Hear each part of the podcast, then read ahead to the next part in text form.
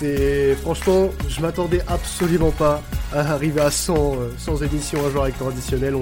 On, est hyper content de vous proposer ce live d'anniversaire ce soir. Euh, voilà, le 11 octobre signe la centième euh, de, de l'émission avec Sports Content. On est hyper, hyper, hyper content de vous la proposer. On est en direct aujourd'hui et ça sera en rediffusion sur toutes nos plateformes de streaming, bien sûr, pour que vous puissiez l'écouter si vous n'avez pas pu être avec nous ce soir voilà, forcément, euh, beaucoup, euh, beaucoup d'émotions pour, euh, pour cette, pour cette émission-là. On, a charbonné pendant, pendant un an et demi avec toute l'équipe, avec Sports Content. Et on est très content de pouvoir faire cette émission un peu spéciale avec vous ce soir pour bah, célébrer voilà, cette centième et puis bah, parler un petit peu de foot. On va surtout parler, avoir une question en, tête. C'est, vous la voyez sur le chat, enfin sur le, sur le Twitch pour ceux qui sont avec nous aujourd'hui. quelle est la raison qui vous fait aimer le football ou votre club aujourd'hui. On va, on va beaucoup en parler. Il y a, Brice euh, qui est avec nous euh, bah, sur le chat et avec nous sur, euh, sur le Discord. Ça va Comment tu vas, grand, chef, grand Manitou? Voilà, ça va très bien, merci. très heureux d'être d'être là pour, pour la centième. Quoi. Bah, c'est... Faut, faut savoir pour ceux qui ne savent pas que Brice, voilà, c'est, un peu le, chef, hein, c'est le chef de Sports Content. Et c'est, grâce à oh. lui, euh, c'est grâce à lui surtout que l'émission existe aujourd'hui euh, euh, au sein de Sports Content. Donc un grand merci à toi au passage, Brice. Et, oh, t'inquiète, c'est normal. Beaucoup de beaucoup, comment dire, d'erreurs quand même. Oui. Centième déjà. Il y, en, il y en a qui. Beaucoup, hein. il y en a beaucoup, ouais, il y en a 100 trop, quoi. il y en a 100 trop. ouais, c'est un peu ça, en fait. on peut le dire, on peut le dire. Un peu ça. Bon, avec nous, le dire. Avec nous sur la. avec nous sur la première heure, on va avoir du monde. On a, on a Benjamin de 100% Blues qui a fait quelques émissions dernièrement avec nous. Comment tu vas, Benji Yo, yo, yo, ça va super et toi bah, ça va. Un grand, grand bravo pour la centième, c'est vraiment quelque chose d'incroyable et je suis très fier de vous. Bah, merci à toi, Benji, et puis bah, tu y as contribué hein, parce que tu as fait quelques émissions avec nous, donc merci à toi euh, d'être là ce soir avec nous. Euh, on a aussi euh, Maxime de France, de, Dortmund France, pardon, comment tu vas? Ça va, la forme. Et bah, écoute, félicitations à, toi hein, pour, pour ces cette centième émission. Et puis, euh, puis bah, longue vie à, ton projet que, et que ça continue. Hein. Bah, on espère, on espère que, que, ça continuera pendant encore des mois, voire même des années. Euh, alors on a Marc de Sevilla France aussi qui est avec nous. Je ne sais pas si tu nous entends, Marc. Moi, je suis là, les mecs. Ah, Bonsoir. Comment tu vas? Bah, Très, très, très bien. Merci, euh, merci pour l'invitation. Et mes félicitations les plus sincères à, votre projet euh, génial et euh, que ça puisse durer encore très longtemps. Bah écoute, on espère aussi. Puis bah merci à toi d'être avec nous ce soir. On a aussi, alors je sais pas s'il nous entend lui aussi, on a, on a Vladimir, euh, monsieur Tim Duncast qui est avec nous. Je sais pas si tu es avec nous Vlad. Je ne crois pas. Depuis tout à l'heure, il a son micro mute. Voilà, les mecs de Team Duncast, c'est pas des mecs très très pro. Je vous déconseille d'aller écouter leur podcast, enfin Brice, si, si je peux me permettre. mais, mais en tout... ah, c'est des, des, des, enfoirés finis, en plus ils n'aiment pas les Knicks. Ah, voilà, franchement, c'est vraiment, euh, vraiment des mecs euh, en qui tu peux, peux, pas avoir confiance en ces mecs-là. quoi. Et puis, bah, pour m'accompagner sur, les, sur, les deux premières heures, j'ai un membre de l'équipe temps additionnel, je voulais le, le, le, présenter en dernier parce que Florent, ça fait des, des années qu'on fait des émissions ensemble. On a fait des émissions sur YouTube euh, avec euh, Feu, euh, Football Universe, notre première émission sur YouTube il y a, je crois, il y a 7 ans, un truc comme ça. Et puis on a continué sur temps additionnel sur YouTube et puis maintenant au podcast. Bonsoir mon gunner préféré. Bon, j'en aime pas beaucoup, mais salut Flo. Salut Quentin, ouais, salut tout le monde. Bravo pour cette centième. C'est ouais, ça fait ça fait bizarre quand tu m'as dit qu'on allait avoir 100 émissions. Honnêtement, je me rendais pas compte de tout le chemin parcouru. Il y a 8 ans, on se rencontrait sur un forum de foot euh, pour des simulations et on se foutait sur la gueule. Et puis, euh, et puis depuis, un petit bout de chemin qui a été fait. Donc euh, bravo à toi. Hein. Tu as, eu beaucoup d'obstacles jusque-là. Eh tu as, toujours réussi à les surmonter. Donc je voulais te tirer mon chapeau pour ce parcours-là. Et puis longue vie à Sports Content et traditionnel. Et eh ben, merci à toi, Flo. En tout cas, tu, tu fais partie de la famille et tu resteras dans, dans l'équipe temps additionnel à vie. D'ailleurs, j'ai préparé ton contrat, ton contrat à vie pour pour cette émission. J'espère que tu rien à faire jusqu'à la fin de ta vie. Mais en tout cas. Ah, je suis pour Arsenal, donc ça va, je suis assez large. Bah, t'es patient, au moins. Ça, ça c'est une qualité. Ça, c'est une belle qualité. non, en tout cas, oui, pour, euh, pour ceux qui savaient pas, en effet, avec Flo, on, a fait, euh, on avait fait déjà des émissions bien avant les, les podcasts. Donc, euh, Un grand merci à toi aussi euh, d'y avoir toujours cru depuis le début. Alors, sur le chat, on a déjà du monde. hein. On a Faisal de, de la commanderie qui est avec nous. Euh, on a euh, ce petit enfoiré de Patrick de Football Tactique qui devrait peut-être venir nous rejoindre dans la, soirée. On l'attend bien sûr avec impatience. On a aussi Nat Plum, un, ami, si je puis dire, qui, est aussi- sur le, sur le chat, qui nous dit vive temps additionnel. Damas qui est sur le chat aussi, qui devrait aussi nous rejoindre dans les, dans les prochaines minutes, je sais pas quand, mais on, on t'attend avec impatience, Damas. Et on a Imran aussi, grand suiveur de l'émission et aussi un, un de mes amis, euh, euh, un de mes amis, euh, ouais, un de mes amis Discord, mes amis tout court, voilà. Euh, ouais, merci, merci à toi Imran d'être avec nous. N'hésitez pas hein, à, à réagir sur le chat pendant, euh, pendant ce live. Alors, bon, vous nous avez fait vos petits hommages, les gars. C'est gentil. Maintenant, on va, on va, on va parler un petit peu football. Euh, je vais commencer avec ceux qui ont des impératifs parce que oui, on va faire un live sur, euh, sur plusieurs heures, donc euh, forcément tout le monde n'est pas dispo en même temps. Je vais commencer avec, avec Brice parce que c'est le chef et que si je le fais pas passer en premier, il va me taper, il va me taper sur la gueule. On peut le Oh, dire. bah, t'es viré, hein. T'es un peu, t'es un peu un tyran. On peut le dire. Voilà, t'es, t'es, t'es en bisbille avec Josiane la RH, donc forcément ça fait peur, quoi. C'est... Exactement. Euh, donc, La euh, peur. Il n'y a que ça qui marche. Non, la- je déconne. le règne de la peur. C'est comme ça qu'on devrait définir ton ta présidence de Sports Content. Non, euh, bah, plus, sérieusement, euh, voilà la question qu'on qu'on voulait se poser aujourd'hui pendant ce, ce long euh, ce long live et qui se transformera du coup en podcast dans les jours à venir, c'est quelle est la raison Yes. aujourd'hui, euh, les gars, qui vous fait aimer le football ou même le club que vous supportez aujourd'hui? Alors on sait que Brice, toi, t'es- t'as le cœur qui vacille, euh, t'es un néo-niçois, euh, t'es- Bah, ouais, supporter c'est- marseillais. Là, on rappelle, on rappelle que t'es voilà euh, un des un des animateurs d'Avantinissa, un autre podcast Sports Content qu'on Yes. salue, euh, qui, Ah, ouais. qui marche de ouf. Donc euh, félicitations aussi à vous les gars.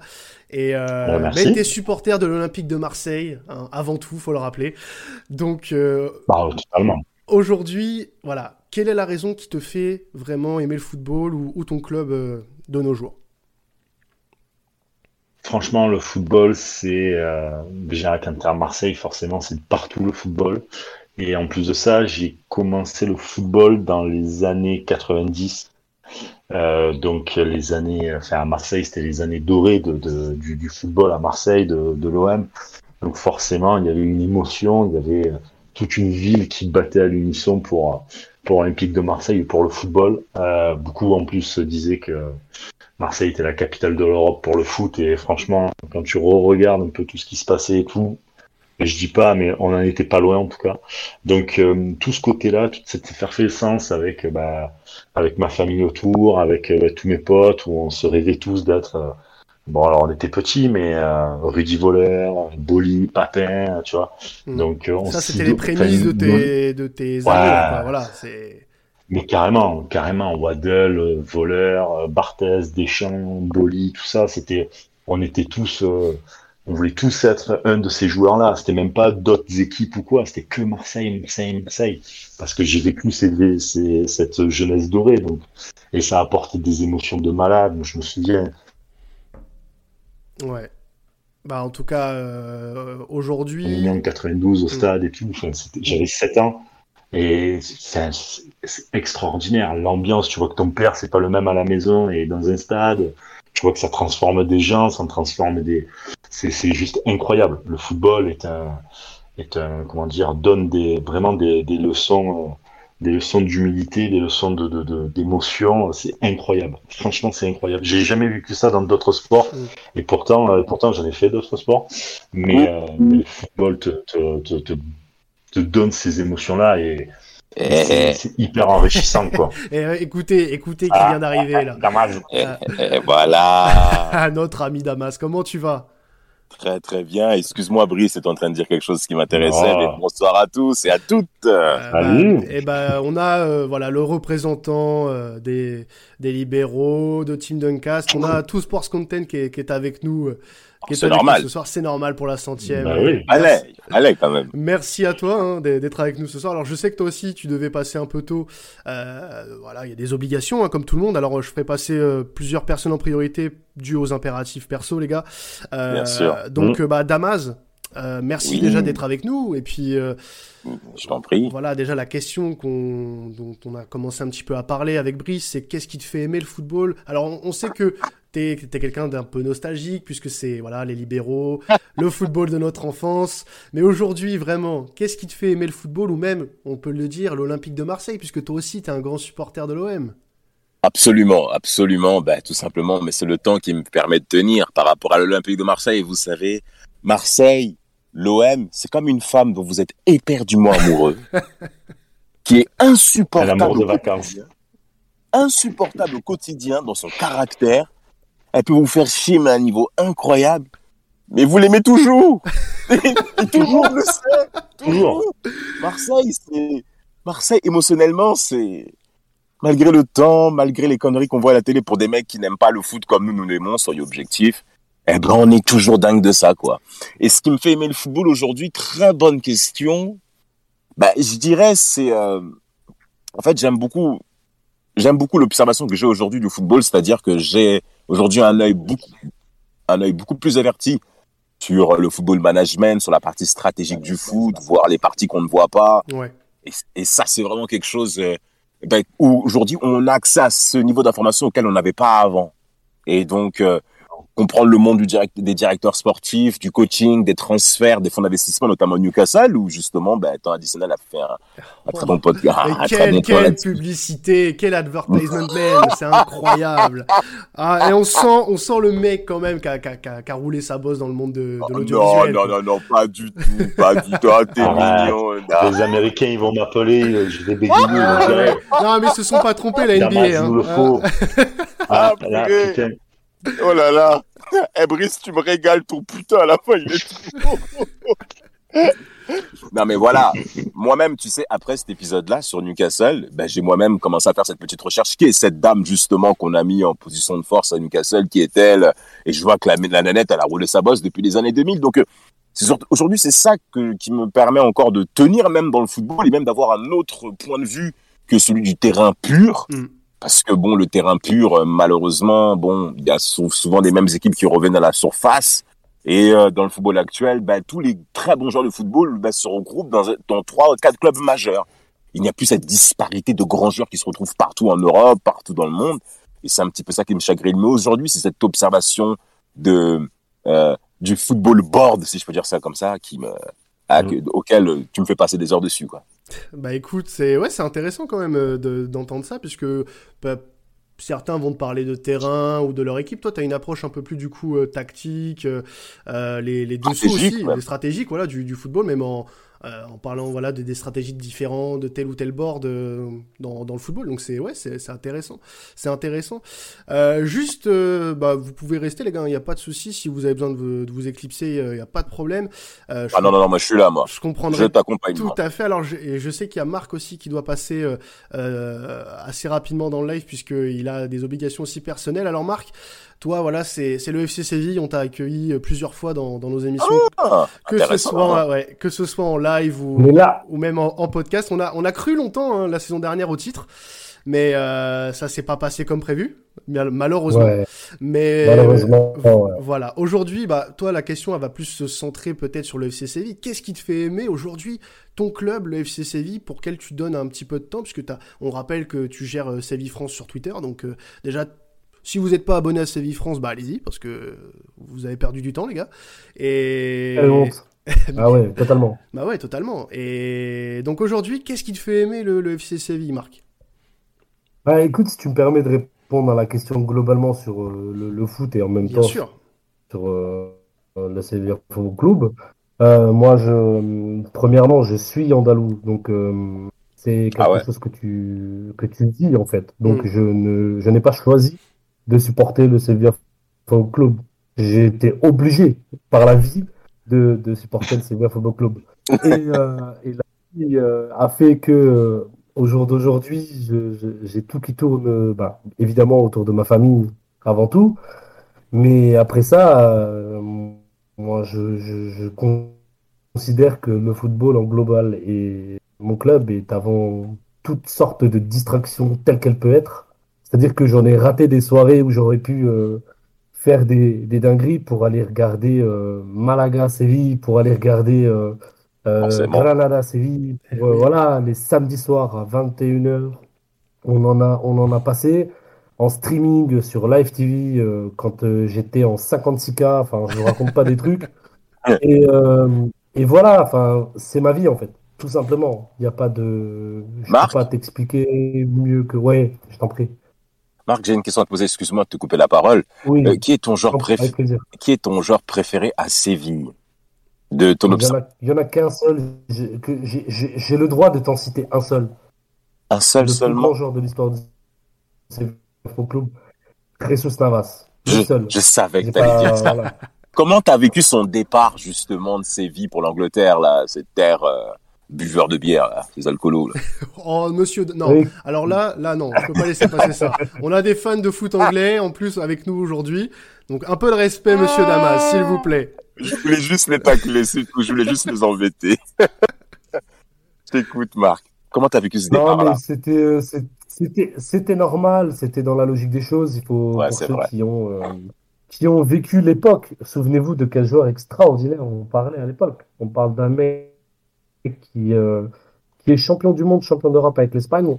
Et à l'époque où il part en, en 2012, euh, voilà, c'est, un, une fin de cycle pour Séville. C'est la retraite de Frédéric Canouté le même soir. C'était, voilà, oui, c'était la fin c'était, oui, oui, c'était une sale soirée pour nous. C'était la retraite euh, Canouté. Andrés Palop était parti aussi euh, même soir et c'était pas terrible. Donc, euh, il fallait qu'il s'en aille parce que, parce que tout le monde dans l'Europe entière se moquait de lui parce qu'il était incapable d'aller jouer avec la, avec la Roja à l'époque, euh, parce qu'il avait ses problèmes, euh, voilà, d'attachement à, à sa famille à, à Séville et, euh, et c'était la vie en fait. Fallait qu'il s'en aille parce que c'est le parcours et il fallait qu'il revienne aussi. Et après, voilà, Monchi a su faire en sorte, ça a été très difficile, mais l'a remplacé parce qu'il fallait le remplacer. Et après, il est revenu, euh, il est revenu, mais très bien qu'ils sont jamais partis. Et, euh, et à, à date, le mec est à plus de 450 matchs avec, euh, avec Séville en professionnel. euh, Bien sûr. champion du monde, champion d'Europe, euh, trois Europa League, euh, enfin voilà, il y a, rien d'autre à dire que c'est, c'est le joueur. Si maintenant tu dois citer un seul joueur dans l'histoire du club, il y a lui, c'est tout. Pour Ouais. moi, il y a rien d'autre. Ah ouais, quand Et- même. Ah ouais. Enfin oui, j'adore. Ah bah qui d'autre? Non, non, mais après, après, euh, Moi, ça, je veux bien prendre. Moi, je, je, preneur, je suis preneur, hein. ça, on va pas, on va pas te désavouer sur ton propre club, hein, bien sûr. Après, euh, Mais Euh, forcément, il y a des joueurs euh, pas qui ont fa- pas forcément marqué l'histoire du club, mais qui euh, euh, sont euh, peut-être pas au-dessus de Ressus Navas, parce que je pense que Ressus Navas, en effet, euh, tu l'as très bien dit, hein, c'est, euh, je pense, euh, le joueur qui, qui représente à merveille le, le FC Séville, euh, que ce soit même encore aujourd'hui ou, ou sur les années précédentes. Mais euh, c'est ouais, c'est quelque chose de c'est quelque chose de, de grand, hein, ce qu'a fait Ressus Navas du côté de Séville. Ça, c'est ça, c'est sûr et certain. Alors, mais ouais, vas-y, Vas-y. Quentin. Non, vas-y, Non, vas-y, non, non. Je, ben, je disais juste par rapport à l'Espagne, ça ferait, ça ferait tellement du bien que même un club comme FC Séville devienne champion d'Espagne. Ça va sans doute pas être le cas parce que j'ai bien peur, malheureusement, que la période février-mars soit difficile pour ce genre de club à cette dimension parce que le contre-coup de la Ligue des Champions et même Séville, quand ils jouent au foot, ils mettent une telle énergie émotionnelle que dans les moments clés, lorsque vient le printemps, Et pourtant, Eh ben, ça peut- et pourtant, la ça- saison dernière, c'est pas la, la période qui leur a le plus. euh, euh, ils ont fait plus défaut. souffert. Ah, Ils ont bah, plus souffert. Le, le plus souffert, c'est vraiment la fin de saison, Marc, hein, pour le coup, hein, la saison dernière avec Séville. Ça, dé- ça, dé- ça, ça dépend, si tu te souviens, on avait fait un podcast avec, euh, avec Iman euh, par rapport au Séville-Barça, tu te souviens? En Euh, ouais, ouais, Et, exact. euh, souviens? Voilà. Et, euh, et à l'époque, on disait que Séville était euh, grand favori et euh, que, que voilà, le Barça devait plier le dos rond et que il devait juste attendre qu'on les, qu'on les mitraille et on a pris 3-0. Et, C'est ça, le euh, problème. et en fait, euh, et en fait, c'était euh, c'était une sale époque où on a eu malheureusement tout le côté gauche qui était blessé. Ocampos, Acuna qui, qui n'était pas là et où tu avais des, des méformes, euh, Nesseri qui était, qui était pas dans son prime à ce moment-là. On a affronté Dortmund euh, au même moment, la semaine, la même semaine où Ouais. on a perdu euh, la qualif euh, face à Dortmund euh, au retour alors qu'on qu'on fait un très bon match. Et, euh, et voilà, mon ami de France, BFAOV, pourra, pourra le, le, le valider. Jean- On a fait un très bon match retour. Bah, j'en fais pas. voilà, je, te, c'est. je te confirme. Voilà, on a, on a fait un excellent match et d'ailleurs, entre nous, d'ailleurs, ça avait été vraiment très fair play. On avait passé une, une bonne soirée de football, même si c'était dur, dur à vivre.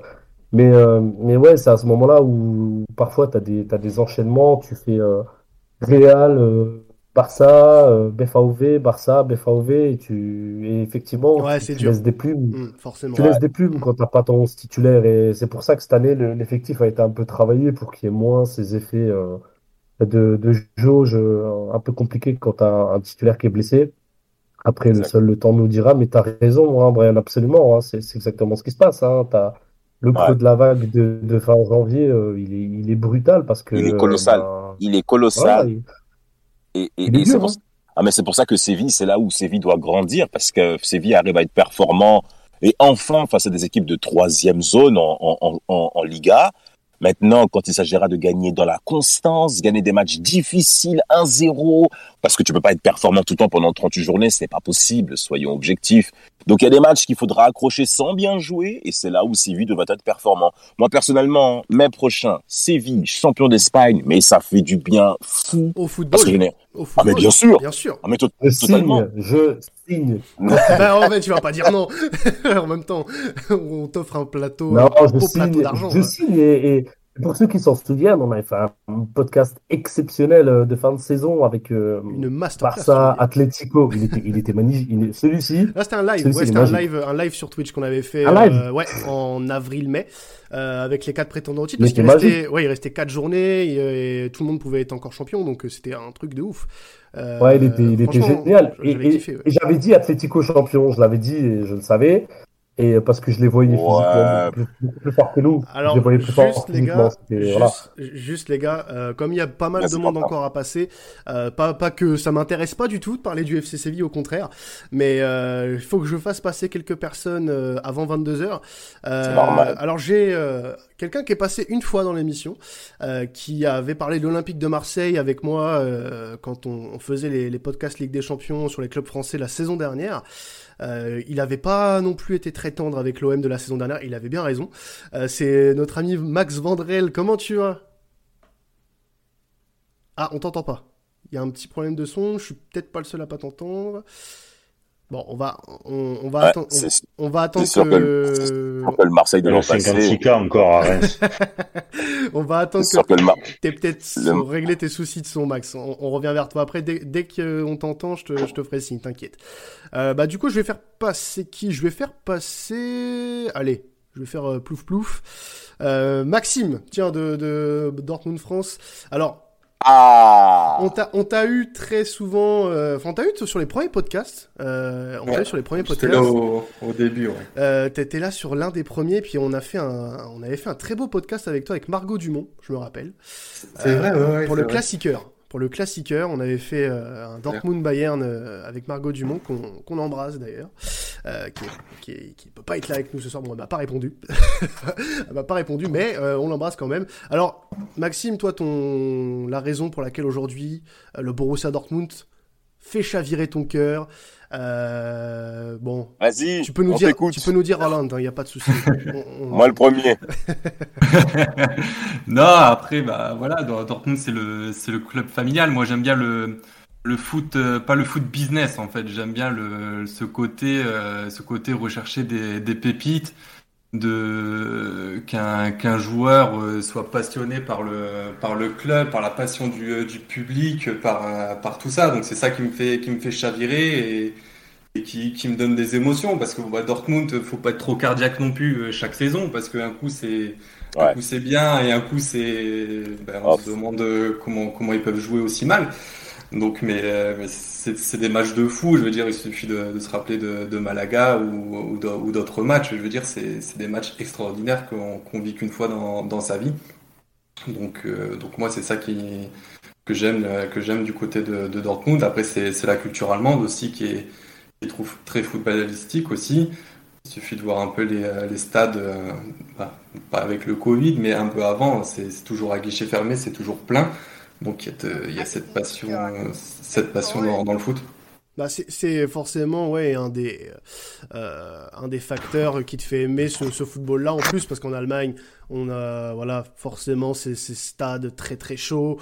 Euh, surtout à Dortmund, hein. honnêtement, euh, moi j'ai- je trouve que c'est. euh, Bon, après, c'est une, une généralité, mais tu, tu sais très bien que ce, ce stade, ça va être bouillant à chaque fois. C'est à chaque fois une ambiance de folie. Euh, et depuis plusieurs années, voilà, Dortmund commence vraiment à se replacer dans, dans cet échiquier européen avec notamment l'arrivée euh, d'Erling Holland qui a vraiment fait un petit plus euh, du côté de l'équipe, même si là il y a eu des, euh, des pertes cet été avec Jadon Sancho qui est parti. Jadon Sancho. Ouais, tant mieux, tant mieux. Ah non mais c'est pas possible, monsieur. Les, les joueurs anglais, vous avez un problème, mon cher Damas. Non, mais de toute manière, je les aime pas. Dieu merci, l'Italie les a battus l'été dernier. Je rends grâce à Dieu pour ça. L'Italie les a battus. Mais maintenant, euh, Dortmund, si je peux me permettre d'intervenir, euh, moi, Akanji, la Jumanji, là, comme l'appelle Reda très souvent, je suis désolé. Je suis désolé. Je, je, c'est sans doute un très bel homme, un homme très charmant, mais dans une confrontation à un certain rythme, il risque d'être cuit, ce jeune homme. Il risque d'être KO. Enfin, je sais pas ce qu'en pense euh, mon ami euh, du BVB, parce que moi-même, je supporte Dortmund depuis 96. Ah, c'est très compliqué. J'ai, Dortmund encaisse trop de buts et surtout, on, peut perdre contre n'importe qui et ça, ça me dérange. J'avais vu, j'avais vu le match contre Mayence euh, en tout début de saison. On perd deux buts à un là-bas en province allemande. On n'a pas le droit. On n'a pas le droit de perdre là-bas. C'était à Fribourg, je crois, je ne sais plus. Fribourg, Fribourg. Ben voilà, ça, en forêt noire, là-bas, on a. Non et eh ben, C'est des matchs comme ça qui nous font mal au cœur et, euh, et, et, et, le Bayern va être champion. Ah, il y, a de fortes chances. Hein, il y a de fortes chances. Je oh. rebondis sur, euh, sur Akanji. Je t'en prie. Bon, Akanji, c'est vrai que c'est des fois ça, ça fait peur. Je trouve qu'il y a quand même un mieux depuis. Euh, depuis à quel niveau le, alors juste les, gars, juste les gars, Maxime, Damas, euh, avant de vous, enfin avant de vous laisser continuer, euh, juste un petit au revoir à Brice puisqu'il va nous quitter.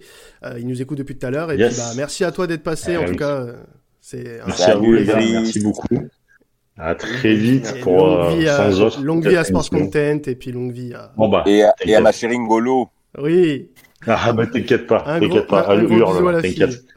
Mais bien sûr. Ça va, c'est gentil les gars. Ciao, à très vite, merci les gars. Bisous. Allez-y les gars, je vous laisse continuer sur euh, votre débat à Kanjiesque. Oui, euh, du coup, je, par rapport à, à Kanji, je trouve qu'il y a quand même des mieux par rapport aux dernières saisons qui sont les prestations qu'il a effectuées.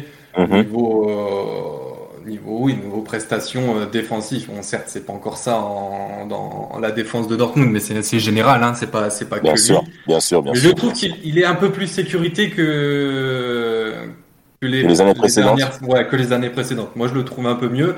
Et je pense que ça peut que s'améliorer. Et...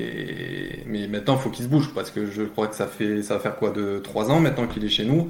Ouais. Euh, maintenant, faut faut imposer. Je veux dire, ça doit être lui le titulaire indiscutable. Certes, il y, a, il y a Matsumols à côté, mais Matsumols est, est vieillissant et Absolument. Et, sur la pente descendante. Donc, euh, pour moi, c'est lui s'imposer, de, de montrer qui c'est le patron et qui, et qui gère cette défense de, de, main de fer. On peut parler de faiblesse quand même du côté de Dortmund euh, à ce niveau-là en défense, enfin surtout euh, oh. à ce poste de défense centrale, parce que tu l'as dit, Hummels vieillissant, Akanji euh, qui est jamais vraiment sur une forme étincelante, c'est dommage parce qu'il manque pas grand-chose au, au BFAOB pour pour être sur les talons, enfin ils sont sur les talons du Bayern aujourd'hui. Il y a une concurrence entre les deux, mais vraiment pour essayer de surpasser cette équipe du Bayern. Euh, Est-ce qu'il manque pas vraiment une vraie, une vraie assise défensive aujourd'hui euh, du côté de Dortmund? Si, bah, bah si, c'est. Pardon, hein, vas-y. Non, non, non, sans plus, euh... vas-y. Mais oui, bah, ça a toujours été le défaut de, de Dortmund ces, ces, dernières saisons. Je veux dire, la, la défense, hein, ça a toujours été compliqué. On recrute toujours bien en attaque, c'est des pépites, c'est des, euh, c'est des, des futurs stars, mais en défense, on a, on a toujours un peu de, un peu de mal. Puis après, je pense qu'il y a un manque de concurrence aussi, parce que en défenseur, t'as quoi? T'as Akanji, t'as Matsumel, Zagadou. Euh, tu demandes si un jour il, il, va retourner sur un sur un terrain Vraiment, et je t'assure, va jouer? Je t'assure, je t'assure. Donc euh, donc voilà. Puis après bah, bah après t'as t'as personne d'autre. Après il fait quoi? Il fait descendre Witzel. Witzel c'est pas un défenseur central. Pas du tout. C'est même minable de faire ça. Ah c'est même minable. C'est ça. Mais, donc euh, et même. Et puis, et même pour aller et même pour aller plus loin dans, dans, enfin plus loin non mais pour donner un autre point d'argumentation à, à ce qui se passe à Dortmund c'est même par rapport à l'état d'esprit qu'attaque Dortmund d'une rencontre en fait. En fait Dortmund c'est très simple. Lors des 30 premières minutes quand ils ne marquent pas dans leur temps fort de leur situation offensive dans leur animation offensive ils vont commencer à douter. Et dans ce doute là ils vont plus facilement encaisser un but que le Bayern fait encaisse quand le Bayern est dans une situation où il domine moins. Et moi ça me dérange quand il y aura la confrontation de novembre prochain, le classiqueur, bien entendu, entre le Bayern et le Borussia, euh, BFB, je préfère, je préfère le préciser plutôt que les autres oiseaux, là, eh ben, euh, ce qui sera le plus frustrant, euh, c'est que, c'est que quand, euh, c'est que le Bayern va, va attaquer, mais ils vont nous mettre, en fait, s'ils veulent nous mettre 5-0, ils le mettront 5-0. S'ils veulent nous mettre 7-0, ils feront le 7-0. Et en fait, c'est au niveau de l'état d'esprit de changer toute l'atmosphère qu'il y a dans ce club et même dans, même chez les supporters, où là où Dortmund là où, selon moi, le manager en place doit faire un énorme travail. Il doit faire un énorme travail pour changer cet état d'esprit. Stéphane Kell, je ne sais pas s'il a encore soif, s'il a encore cette énergie nécessaire à la faire, je lui souhaite bien. Mais il faut dorénavant que Dortmund attaque ses rencontres, ses compétitions et ses confrontations face à ses adversaires les plus coriaces, bien entendu, Bayern en première place, comme si c'était la vie ou la mort. Mais regardez comment le Bayern joue. C'était même euh, Mathias Samer euh, qui, qui, qui, me fait, ça me fait même mal de mentionner ça, puisque le Baron Rouge, c'est concrètement pour moi un, un, élément paternel à ma vie euh, de, de, footballeur. Euh, Mathias Samer, il a pris, il a été directeur sportif au, Bayern et il a dit après une dispute avec Jürgen Klopp où ils ont failli venir en main, il a dit bah écoutez le Borussia ils ont intérêt à prendre exemple sur nous le Bayern de Munich hein, sur l'état d'esprit, sur la forme des joueurs, sur la tenue mentale des joueurs. Regardez ce qu'il dit ce mec. Il a été deux, il, il, a été ballon d'or sous le Borussia, le C continental de Hitzfeld, personne n'oubliera ça. Il se permet de parler comme ça du, du, du Borussia. Mais quelle audace Mais quelle bah, moi, moi, je l'ai, moi, je, moi, je, je l'ai mal pris, hein, personnellement. Mais quelque part, il a raison. Alors, il y, a, il, y a, il y a un petit, un petit, euh, je rebondis juste deux secondes. Hein, mais, euh, juste après, il faut que je donne la parole aux autres, mais vas-y. Vas ouais, ouais. Il y a un petit manque de, de caractère dans, dans, cette équipe de, depuis quelques temps. Je veux dire, on, bien sûr, on, bien sûr. on voit qu'il y a certains joueurs qui, qui vont pas au charbon, qui, qui donnent pas leur, leur vie par rapport à il y a quelques années ou sous, sous l'année sous, sous l'ère Jurgen Klopp où, où tu avais 11 guerriers sur, sur le terrain. Alors certes, ils n'étaient pas tous techniques, etc., mais ils donnaient tout sur le terrain. Absolument tout. Il y a, y a des, des, danseuses et un peu des, euh, des petites starlettes qui veulent, qui veulent se montrer et, et, faire plus des, plus des vues sur Instagram que, bien sûr, bien que, sûr. que sur le terrain. Alors, Absolument. On, on, va passer à un autre club, messieurs, euh, que le BFAOB. Alors, est-ce que Max, t'as récupéré ton, ton micro? Toujours pas, c'est super. On va essayer de régler ça rapidement. Euh, bah écoute, euh, je vais donner la parole. Bah il y a Faisal qui nous avait rejoint juste pour nous passer un petit coucou. Oh, euh, Faisal. Notre ami de la commanderie, mon collègue de la commanderie. Faisal, comment tu vas? Ouais, ça va, ça va les gars. Ah bah écoute, Alors, merci d'être avec nous pour euh, voilà pour célébrer un petit peu aussi. Ah, j'étais obligé de passer euh, féliciter mon collègue dans la commanderie avec ah. qui euh, je ne suis jamais d'accord. Mais c'est pour ça que je t'aime, Faisal. évidemment. Mais, Parce que sinon c'est pas drôle, c'est pas drôle. Après c'est du storytelling, tu vois. On... mais euh... exactement. On s'est mis d'accord pour jamais être d'accord. Hein, voilà. Pour nos auditeurs, ceux qui, ceux qui connaissent pas encore, on n'est jamais d'accord Quentin et moi. Ouais. Mais c'est ce qui fait tout le piment de notre podcast. Hereda, Hereda qui dit aussi chroniqueur d'El Kedra, mon amour, bien sûr. Euh, et, et voilà, évidemment. Très bon podcast sur la sélection algérienne. N'hésitez pas aussi à aller l'écouter. Un autre podcast pour Fontaine. Décidément, ces gens font que des masterclass. C'est incroyable. C'est fou. euh, merci Faisal. Tu voulais peut-être rebondir un petit peu sur le sujet du jour. Qu'est-ce qui te fait aujourd'hui aimer le football euh, Peut-être ton club, euh, un petit club, hein, rien, rien, du tout, qui s'appelle l'Olympique de Marseille. Enfin, vraiment tout petit, quoi. Ah bah écoute, le plus grand club de France. De bien évidemment, façon, bien évidemment. Monsieur. Merci, merci. Tout le monde, tout le monde le sait. Il y en a certains qui veulent pas l'admettre, mais euh, c'est une vérité générale. L'eau ça mouille. L'OM est le plus grand club de France. voilà, c'était important de le signaler. Hein. Ouais, non mais Et voilà, le... c'est efficace. Le sujet du jour, de toute façon, on est tous tombés. Je pense que tous ceux qui sont ici et qui nous écoutent sont, on est tous tombés dedans comme euh, comme Obélix, si je peux me permettre la la, la comparaison. La. Mais aujourd'hui, qu'est-ce qui te fait encore aimer? Parce que tu dis petit, mais là, c'est aujourd'hui. Aujourd'hui qui va nous intéresser? Qu'est-ce qui te fait encore tenir en tant bah, que supporter marseillais et que fan de foot? Ah, bah écoute, fan de foot, euh, ce qui me fait tenir, bah écoute, ça s'explique pas, hein. Ça s'explique pas. C'est. Euh, euh, par exemple, toi, tu aimes bien, tu aimes bien manger quoi? Tu aimes bien manger euh, un, un bon taco? Je suis pas difficile, moi. Tu peux me présenter une assiette, il y a de la nourriture, j'y vais. Moi. voilà, le problème. Il y en a, il y en a, ça va être des fiacs. Moi, ça va être ça, tu vois. ouais, tout le monde aime le fiac, mais bon. ouais, bon, il va passer, il va passer en, en Peggy 18 le, le podcast. Hein, ah, désolé. Ouais, Quentin Ouais, ouais, ouais, Damas je peux, penser une, je peux poser une question à Fessal. Quel est le match le plus marquant qu'il a vu avec l'Olympique de Marseille? Au, au, au Vélodrome? Oui, au Vélodrome. Le match le plus marquant. Parce qu'au Vélodrome. euh, Alors, je vais dire le plus, le plus récent, le plus marquant, celui qui a vraiment euh, physiquement, qui nous a fait, euh, comme beaucoup, hein. Je pense que c'était le, le dernier gros match contre Lyon. Euh, Le 2-1 En fait, alors le, non, même pas le 2-1, c'était, euh, alors pas celui de Valbuena, mais avec Bielsa, quand Ouais. normalement on Ah. doit faire, normalement on doit, on doit gagner 2-1 sur, Ouais, euh, le but refusé. Le but refusé d'Ocampos. Ah, ouais, exact. ouais, oui, bon, oui, bah, oui, pour la. Ligue des Champions. La bagarre pour la LDC en plus, là. Exactement, et on perd du coup, euh, on perd vraiment le, le, Ce le ce match-là. Et euh, c'est vraiment le match qui m'a marqué puisque euh, on avait vraiment tout ressenti sur un match. En fait, c'est la saison où on a tout ressenti avec Bielsa, de la joie, de des pleurs, de l'excitation, de la fierté, absolument tout. Et ce match, ça a été, on va dire, euh, l'apogée, vraiment l'apogée de, de la saison où justement sur un match, on a tout eu. On a Hum. eu de la joie, de l'excitation, de l'espoir, de la déception, de la colère. Et euh, vraiment, c'est euh, c'est vrai, ce match-là, il, m'est- il me donne encore des frissons quand j'y pense, tu vois. Ouais, c'est vrai qu'il y avait eu quand même, euh, il y a eu quand même un, beau- un très beau match. Ça, ça avait fini en match nul, hein, ce match-là, ouais, c'est ça. Match hein. nul 1-1, 1-1, ouais. C'est important. Un avec partout, une ouais. célèbre, euh, célèbre sortie de, de Payet, là, dans les vestiaires. Oui, le, on s'est fait niquer, enculé, quoi. C'est. non, ouais, c'est, un beau souvenir. C'est Enfin, c'est- génial. c'est un souvenir douloureux et à la fois assez prenant quand même, hein, mine de rien, parce que. Bah, Voilà. je, je, je sais pas pour vous, mais euh, moi, en tant que supporter marseillais, Lyon nous a souvent fait souffrir. hein. Mm. Putain, Ah, les défaites en mode- au cours des années 2000. Oh là là ces là dernières là. années, il y en a, sont retentissantes. Hein. Euh, vous trouvez? Euh, ouais, Ah, les. Lyon- Sur les dernières années, Lyon? Non, mais pas sur Je- les. Je te parle de. Ouais, il y a des matchs forcément. Bah là, le. Bah l'année Bielsa, la, la saison Bielsa, la, la, la, la Ouais, défaite. Cette défaite euh, fait mal. La défaite à Ouais, Gerland, elle, elle pique, elle pique. Et je suis d'accord avec toi. Ah, totalement. C'est vraiment une défaite marquante. Ouais, ouais, ouais, ouais, ouais, ouais. Surtout ce match-là, on aurait pu l'emporter même 1-3.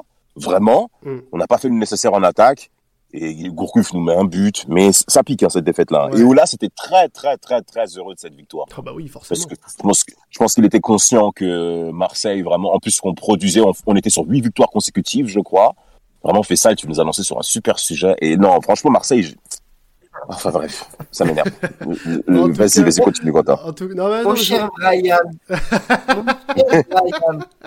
Mon cher Brian, la dédicace. Aïe, aïe, aïe, aïe, aïe, aïe, aïe, Alors, on, parle des Lions, les mecs, vous m'avez fait penser à notre Kylian national. Ouais, bah, bien sûr. Kylian qui est voilà, de traditionnel, qui était avec moi sur le dernier podcast de Newcastle, que, que, qui sera pas là avec nous, parce qu'il célèbre aussi l'anniversaire de son papa. Donc, bien, bien le bonjour, bien le bonjour à Monsieur Torres. Anniversaire à, Monsieur Torres, bien sûr. Et, papa Torres. Et longue vie, longue vie à Monsieur, à Monsieur Kylian. non, je voulais lancer un, autre sports content man. Euh, il est chez les libéraux, il est euh, chez Passion Saint-Germain. Euh, Monsieur Raphaël Chader. Oh là là, Chader, Et, Chader, et il a pas d'ému de son micro, c'est Oh incroyable. il est là. Il a... Bonjour, Aïe, aïe. bonsoir à tous. Salut Raphaël. Ça va les gars? Ça va et toi? Ouais, ça va, mais je suis, je suis un peu déçu là. Vous vous êtes trompé sur le score de Marseille-Lyon. C'était 0-0 avec le but d'Ocampos refusé. C'était pas 1-1 ou 2-1. Ah ouais Ah ben merci, merci de la Merci de la rectification. rectification du coup, parce qu'il me Ah, semblait quand bien même, qu'il y les- avait un partout sur ce match-là. Ah non, il y a eu 0-0 les gars quand même. Ah bah écoute, bon bah Raph qui nous rattrape sur la culture de notre propre club. Non, mais y a pas de Ah. Franchement. Franchement, on est Ah là là. bon bah Ça merci. c'est bien, ça c'est Merci d'être ça. avec nous, euh, en tout cas, Raph. Euh, c'est c'est super cool de ta part. Alors, toi, tu étais avec nous sur les podcasts euh, euh, LDC euh, bah, du Paris Saint-Germain. Tu en as fait pas mal avec nous. Euh, Donc, euh, bah, déjà, tu as fait partie des premiers podcasts temps additionnel. euh, donc, euh, Et puis, t'as- non, t'en t'en as fait un. T'en as fait un première saison. Euh, Oui, pour l'arrêt des championnats pendant le Covid, on était, ouais, on était avec Francisco euh, des Salchips et euh, euh, tu, on, on parlait de la reprise des championnats parce que la Bundesliga venait de reprendre et puis on parlait des championnats qui reprenaient après le Covid. Donc ouais, c'était le premier, le premier podcast que tu avais fait avec nous. Bon bah, Mm. tu fais partie des, des, des 100 podcasts. Enfin, t'en as fait un peu plus, un peu plus d'un seul, mais merci euh, d'avoir fait partie de cette aventure. Et sinon pour la question, voilà, qu'est-ce qui aujourd'hui toi te fait aimer le football? Parce que bon, on sait tous que voilà, Monsieur Chader euh, est un homme qui travaille dans les plus hautes sphères. Euh, désormais, on peut pas, on n'est pas, on n'est pas, on n'est pas de son niveau. Qu'est-ce qu'il faut pas entendre? On est le, oh monsieur travaille dans les mondes, dans le monde professionnel du football quand même. C'est, faut, il faut ah. le dire. Non, mais euh, en tout cas, qu'est-ce qui me fait aimer le football C'est une question difficile parce que forcément, je pense que Damas partage également mon avis et d'autres certainement dans, dans ce groupe. Voilà, j'ai. Comment? Pas Walid Non, alors là, non, non monsieur Fessal, pas, pas, pas ça, pas, pas ce soir. Oh là là là là, Fessal, Fessal. Pas, maintenant, pas, toi. C'est la centième, mais déconnez pas, les gars, je veux pas de procès. Non, sérieusement, non, non, sérieusement, sérieusement, je partage euh, cet avis-là avec beaucoup de mes confrères. Bah, je sais pas, on va dire que, en fait, le football, c'est quelque chose qu'on aime depuis petit, qu'on chérit depuis bah, depuis l'enfance. Hein. On a on a grandi avec ça, on a on a vécu avec ça. Moi carrément c'est ce qui me fait vivre aujourd'hui. Donc forcément je ne peux pas me brouiller vraiment avec le football, même s'il a changé, même si tous les ans, tous les mois, toutes les semaines, euh, des choses nous énervent, des, des changements de règles, les statistiques à outrance, les toutes ces nouvelles choses qui sont parfois un peu trop. Mais en fait, c'est un peu comme euh, quelqu'un de notre famille. Hein. C'est comme le grand frère, le, le, le clone qui, voilà, on l'aime même s'il casse les couilles, même si avec l'âge il commence à, voilà. Mais ça reste, ça reste notre sport, donc euh, forcément, on, on, on est obligé d'être dur avec, on est obligé de, voilà, de parfois s'énerver et, et forcément la passion baisse à certains moments, mais c'est vrai qu'on essaie de se raccrocher à, à, ce qui nous fait vivre parce que ça reste quand même voilà, c'est un terrain de foot, deux buts, euh, enfin c'est les mêmes règles plus ou moins. Enfin, je veux dire, ça reste quand même le même sport qu'auparavant, même s'il a évolué. Il y a quand même des bonnes choses euh, qui, qui, qui, qui, se sont produites depuis, hein, l'amélioration de certaines choses, euh, de règlements ou autres, mais voilà, ce qui me fait encore aimer le football, bah, c'est la possibilité d'aller au stade, c'est l'accessibilité, même si des fois je trouve que c'est un peu trop, c'est vrai que maintenant on peut voir des matchs de, de tout championnat, de toute division, donc forcément ah, ça permet de, de, de, voir les choses. On se rappelle, hein, et Damas en parle. Bon, lui il a eu Sport Plus, moi j'avais même pas Canal Plus quand j'étais petit, j'avais rien du tout. Ah, mais, mais, mais aujourd'hui euh, on peut on peut tout regarder, donc c'est bien. mais Et, mais aujourd'hui, euh, c'est vrai que c'est comme j'ai vu une, citation tout à l'heure de, je sais plus qui disait euh, ah oui c'était Cassano. Bah c'était Cassano qui disait euh, non, je sais plus, bref, dans cette période-là, qui disait euh, euh, on est la dernière génération à regarder les matchs de foot en entier. Alors je sais plus c'était qui, mais c'était il, y a quelques temps. C'était un Argentin, je sais plus. Ah, euh, Pablo, plus ah, Pablo Emar. Pablo Emar, c'est bon, je viens de me rappeler. C'est Pablo Emar, oui voilà. Donc c'est vrai parce qu'aujourd'hui on consomme le football différemment, mais bon, moi je suis fier d'avoir grandi avec une génération de de, de, personnes qui devaient se battre pour voir euh, des matchs de Ligue des Champions et pas euh, que des Arsenal Locomotive Moscou sur TF1. la, propagande euh, dictature des, des Frenchies d'Arsenal. Bon, je, blague à part, mais c'est vrai qu'on n'avait pas beaucoup de matchs à se mettre sous la dent quand on n'avait pas les chaînes payantes. Laurent, vas-y, défonce-le, c'est le moment, vas-y. Je supporte le PSG, est-ce que je dois rajouter? Après, voilà. non, mais tu, peux, tu peux dire que le PSG était tellement nul qu'il passait pas sur la une parce qu'on était jamais avec des champions à cette période-là. Ce qui est vrai d'ailleurs, mais. Ouais, c'est vrai, c'est vrai. Année 2000, franchement. Ah là, c'est dur, hein, c'est très dur. Mais bon, dans tous les cas, euh, voilà ce qui me fait aimer le football. Désolé pour la, la réponse, mais. Non, mais. Et c'est ce que. C'est ce qui m'a. Bah, c'est le fait qu'au final, grâce au football, je vous rencontre vous. Ça me... C'est un oh. vecteur social. Non, mais c'est vrai, oh ça. C'est un vecteur. C'est un vecteur social. Euh, que ce soit dans la pratique, que ce soit quand tu vas au stade, tu rencontres des gens, quand tu parles de foot à travers les réseaux, Twitter, etc. Donc forcément, ça c'est ce qui me fait garder ça. Forcément, je pense le PSG, même si le PSG aujourd'hui brille sur le terrain, euh, ça a un peu changé, mais bon, ça fait quand même plaisir de voir une équipe compétitive, donc ça, je peux pas le cacher. Donc forcément, ça, ça, ça m'aide aussi à, à, aimer le football et jusqu'à présent, bah, les formats de compétition qui sont toujours comme tels. Hein. Une Coupe du Monde, c'est toujours avec 32 pays, même si ça va évoluer, les championnats, etc. Donc euh, jusqu'à preuve du contraire, le football de mon enfance ressemble encore plus ou moins à ce qui se passe aujourd'hui. Donc, euh, mm. donc forcément, c'est ce qui me fait aimer. Puis les avantages de la technologie on va pas non plus cracher dessus, même si parfois c'est voilà ou pas hein, qu'on l'a bien vu hier soir. Ah oui, euh... grossier. Voilà, donc voilà, désolé, j'ai été un peu long dans la réponse parce que c'est une question assez compliquée, mais voilà. Pas de souci. en tout cas, merci à toi, hein, Raph. Hein. tu peux rester hein, si tu veux, il y a pas de souci. Euh, bah, on a qui avec nous? Euh, Tiens, j'ai pas encore fait intervenir. Bah tiens, il y a Romain euh, de Radio Roazhon euh, qui a fait des podcasts aussi Ligue des Champions avec nous sur le, bah, le Stade Rennais la saison dernière. Comment tu vas? Rennes, Rennes, Roazhon. Attends, Romain. Romain, est-ce que c'est avec toi que j'ai fait un épisode de Passion Saint-Germain? Parce que j'étais avec euh, un- quel- quelqu'un de Radio Roison, je sais plus si c'était toi. C'était possible. Euh... Le mec, C'est- le c'est mec fait possible. ses Le courses match en nul, plein- le le mec match- fait ses courses en plein dans en plein émission là. C'est oh, on est où là? Non, mais, pour- non, non, mais c'est parce que l'an dernier, j'ai fait le un partout là, de fin de saison Rennes PSG et j'étais avec quelqu'un de Radio Roison et je me rappelle plus de. Parce que vous êtes plusieurs du coup. euh. Bah, vous, avez fait pas mal. Ouais, j'avais, j'avais transmis les contacts de, de Radio Rosanne, on était plusieurs à être passés. C'est possible que ce soit moi. Ouais. Ah, ok, bon Eh bah. bah écoute, les grands esprits se rencontrent. Alors Romain, euh, on, on- on- on s'est eu voilà plusieurs fois la saison dernière pour parler du, du Stade Rennais, euh, à l'époque où on faisait encore les clubs français en, en Ligue des Champions. Euh, Aujourd'hui, On était en Ligue des Champions aussi. Et oui, le Stade Rennais était en Ligue des Champions, faut pas l'oublier, évidemment. Eh oui, eh oui. C'est c'est- c'est une belle chose. Et puis bah il y a eu des points de rapportés. Hein. Il y a eu des points de rapportés. euh, bon. On avait d'ailleurs fait un, po- un podcast ensemble Oui, dernière. avec Marc, c'est vrai. Exactement. Exact. Absolument. Salut. Romain. Salut. Alors du, du coup, bon. Ah, avec moi aussi, au avec, passage. Mais hein. avec oui Philippe, mais bien sûr, mais on a tout le groupe de l'année dernière, il manque plus. Bah, il, Ah, il mais c'est vrai, c'est il y a- vrai, il y a-. Benji, Il y a Krasnodar aussi, hein. Il y a Benji qui supporte, euh, qui supporte Oui, Chelsea France, mais enfin qui supporte Chelsea, mais qui était pas, euh, euh, qui était pas avec nous sur les podcasts. Mais il y a le groupe de l'année dernière en Ligue des Champions là, avec nous ce soir, c'est incroyable. Alors Romain, euh, toi aujourd'hui, bah, qu'est-ce qui te fait aimer le football et en particulier bah, le Stade Rennais? Euh, bah, déjà, euh, il y a évidemment l'évolution du club. On voit une évolution déjà positive, euh, nous, de notre côté, depuis, euh, je dirais maintenant, un bon 5 ans. Euh, quand on voit les, les compétitions européennes qui, bah, qui sont maintenant tous- tous les ans, quand on voit, voilà, on a la découverte de Ligue des Champions, des superbes épopées, notamment en Europa League, quand on va justement à, Séville battre, battre les Betis, c'était un souvenir incroyable et j'y étais justement. Il y a eu la Coupe de France. C'est magique, c'est magique, continue. C'est sûr que toi, t'as as dû bien kiffer. Donc, euh, donc ouais, non, c'était monstrueux. Et, euh, et voilà, c'est tout, toute l'évolution du club aussi qu'on observe. Euh, et puis voilà, les, les projets également avec, bah, moi de mon côté, Radio Rosanne, ça fait maintenant, euh, là on fait notre, notre cinquième année, enfin sixième année, ça fait cinq ans qu'on a été créé. Et donc voilà, on a toujours plus de projets aussi, et qui évoluent encore plus au stade Rennais, quoi. Bah écoute, en tout cas, ouais, ça, ça s'est vu hein, dans les podcasts qu'on a fait ensemble euh, la saison dernière. euh, voilà, une vraie connaissance du, du Stade Rennais, et un vrai amour pour le Stade Rennais. Puis ça se voit aussi dans, dans vos émissions avec Radio Roison. Franchement, une, une très bonne très bonne émission sur le sur le Stade Rennais. Si vous voulez en savoir plus, hein, franchement, n'hésitez surtout pas.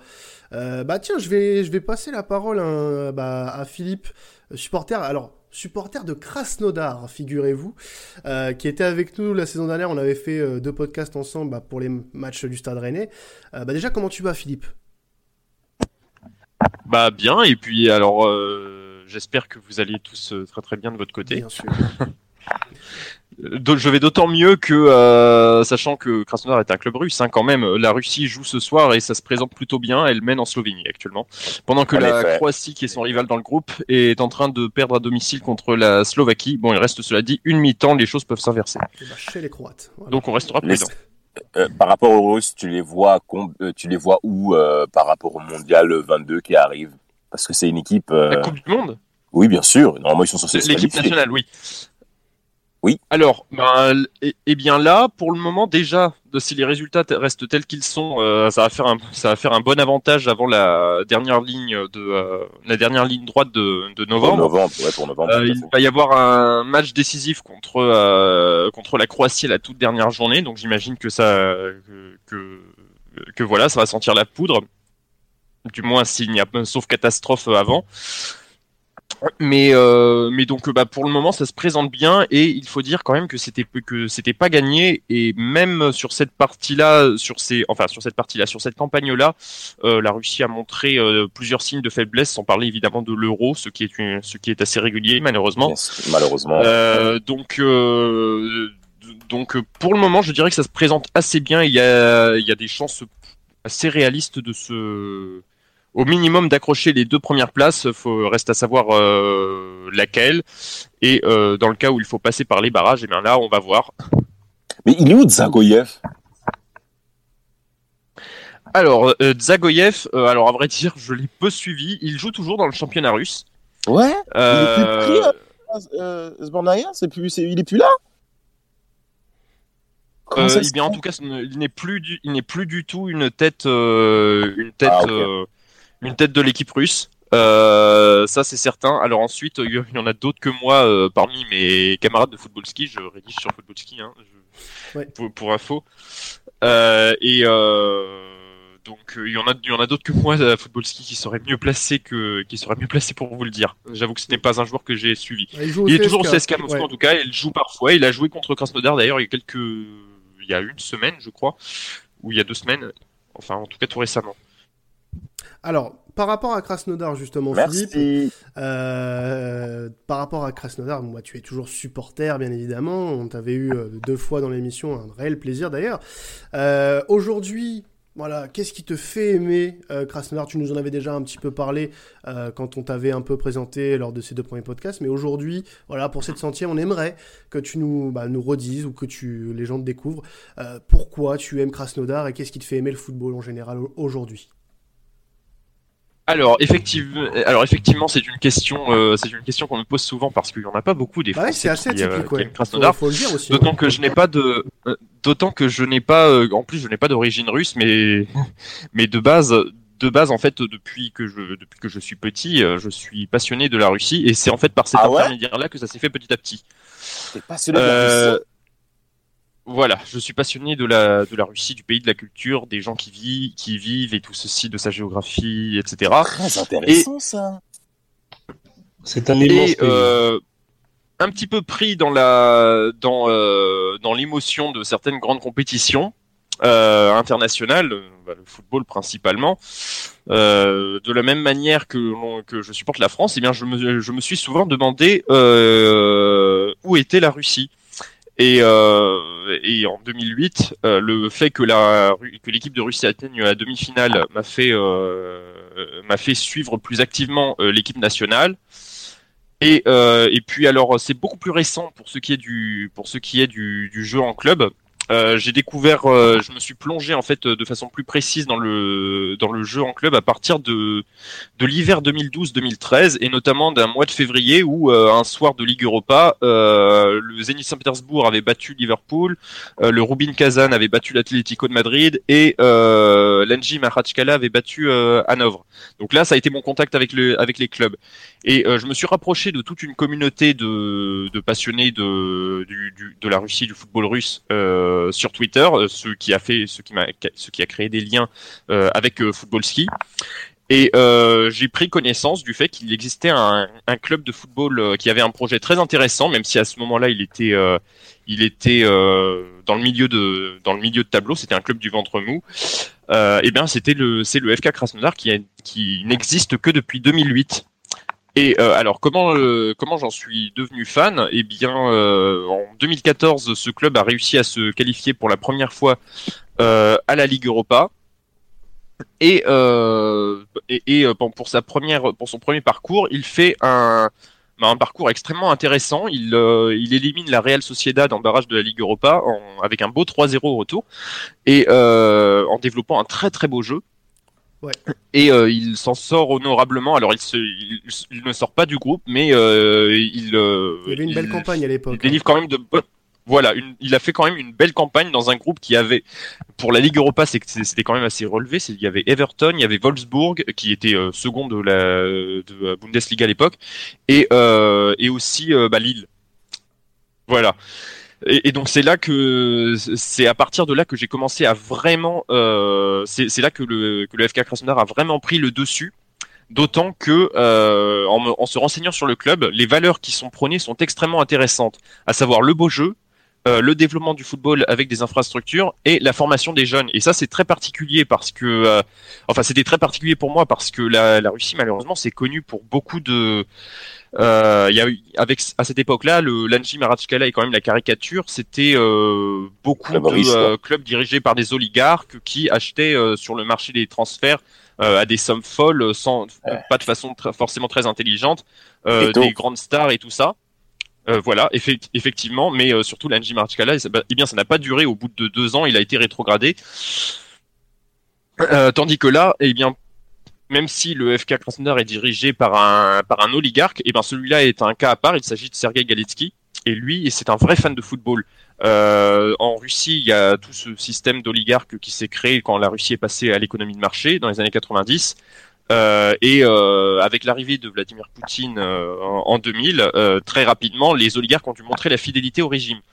Euh, et euh, le- pour ça, le football était un, était un moyen de tout désigner, et donc beaucoup d'oligarques se lançaient dans le football euh, sans euh, vraiment s'y connaître euh, et tout ça, et donc euh, parfois en ayant des folies, des grandeurs qui ne menaient pas, qui ne menaient pas à grand chose. Ouais. Mais euh, Sergei Galitsky, qui a déjà une, une différence avec les autres, alors dans le, passé déjà, il n'a pas fait, il a une vraie intelligence économique, il n'a pas fait de euh, fortune dans les matières premières, mais euh, surtout en termes de football, c'est un vrai fan, et euh, lui, il a une vraie vision à long terme. Et ça, ça le différencie beaucoup.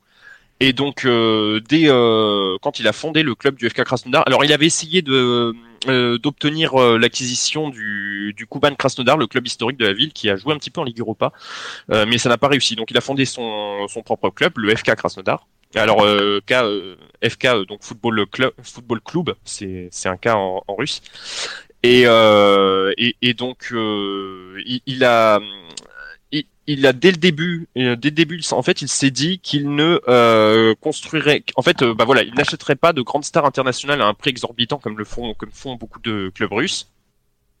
Et euh, c'est plutôt un recrutement intelligent euh, d'expérimenter en besoin de se relancer euh, ou euh, d'étrangers, de notamment de pays scandinaves par exemple. Il y a eu beaucoup de joueurs scandinaves qui ont joué au FK Krasnodar et c'est toujours le cas. Et euh, donc euh, donc il y a ça, il y a le fait de miser sur la formation de jeunes Russes et ça c'est vrai quelque chose que j'aime beaucoup. Euh, et notamment euh, Galitsky qui donc qui est un milliardaire, hein, il a il a investi dans tout un complexe sportif ultra moderne. Euh, si vous avez, je vous invite vraiment à aller voir les images sur internet. Parfois j'en partage moi-même. Euh, et, euh, et donc c'est- tout ça dans le but de développer du football et euh, notamment le, le, le Krasnodar Stadion qui a été construit euh, beaucoup plus rapidement que le stade euh, du Zénith qui lui a eu plein de problèmes de, de corruption qui a mis 10 ans à être construit. Le Krasnodar Stadion c'est seulement euh, 3 ans euh, avec un stade géant à 360 degrés qui peut accueillir plus de 30 000 spectateurs. On est dans une ville du sud de la Russie, on n'est pas à Moscou ou à Saint-Pétersbourg, hein. on est, euh, on, est euh, en province. Et, euh, et donc il y a vraiment comme ça tout un réseau qui s'est construit.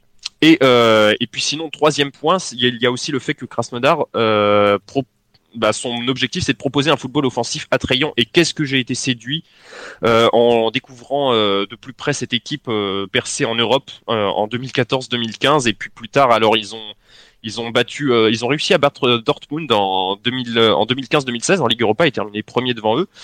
En 2018-2019, euh, ils, euh, ils réussissent un très très beau match contre Séville et voilà, je me suis dit que c'était qu'il y avait une très belle histoire, ce club avait une très belle histoire à raconter, c'est pour ça que j'en suis fan.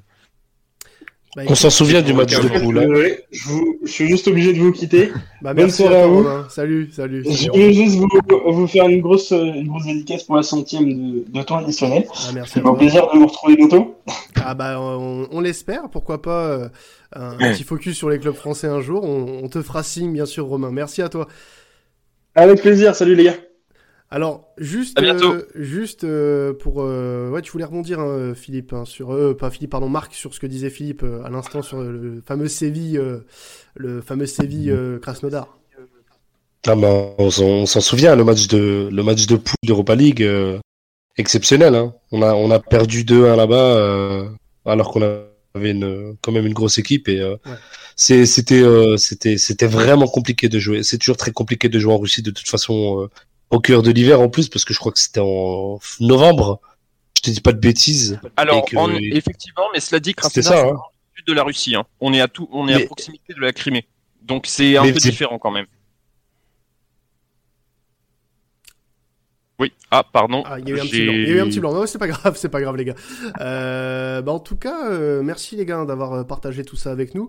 Euh, Il y a Damas qui doit nous, nous De laisser. rien. Eh oui, Euh, je dois oui. partir. Il doit partir, mais c'était très intéressant de t'avoir avec nous sur cette, euh, sur cette première heure. En tout cas, tu de repasseras quand tu veux. Euh, Merci à tous. La, la maison est grande ouverte. Oh oui, ça je le sais bien. Et d'ailleurs, euh, Est-ce que je Euh, peux juste me permettre une petite remarque? Allez, vas-y, Philippe. Alors, je me suis pendant longtemps, je me suis demandé quel serait le premier joueur français qui jouerait pour le FK Krasnodar, et j'étais très content euh, quand j'ai appris que qui que que- qu'il y en aurait un, et c'est Rémi Cabella, ce premier joueur. Ah bah oui, forcément. La toupie, la toupie marseillaise, là. La, la fameuse. un, jour, agi- un jour agité. Oh là là, Marseille. Enfin bref. Il est parti, tant mieux. Euh, Et toi aussi, tu vas devoir nous quitter. Euh, à mon tour, à mon tour. tour. Franchement, très intéressant hein, le, le lien que tu as avec la Russie, un pays vraiment, à moi qui me passionne euh, à, à haut point. Nicolas II, Ni- euh, Alexandre III, je suis, eh, la Russie, moi. Allez, en tout merci. cas, merci à toi, Damas, et puis bonne soirée à toi. Salut. Alors, Ciao, ciao. Je vais, je vais vous laisser aussi, moi. Bah merci Maxime en tout cas d'être passé avec nous. Merci à toi On va pour, euh, attendre patiemment euh, le, le deuxième groupe. Euh, mais avant de passer au deuxième groupe, euh, bah, déjà merci Maxime et puis bah, on, on te retrouvera euh, quand on parlera du Borussia. Je crois que dans Avec pas longtemps plaisir. je vais te solliciter parce qu'il y a un match qui risque de retenir notre attention? J'en j'en dis pas plus. Merci à toi en tout cas. Merci. Salut. Merci à toi, bonne continuation, ciao, ciao. Alors, par rapport à, à- au groupe, là, parce que là, oui, vous étiez plusieurs à passer, j'en ai laissé un petit peu euh, un euh, tout seul depuis le début.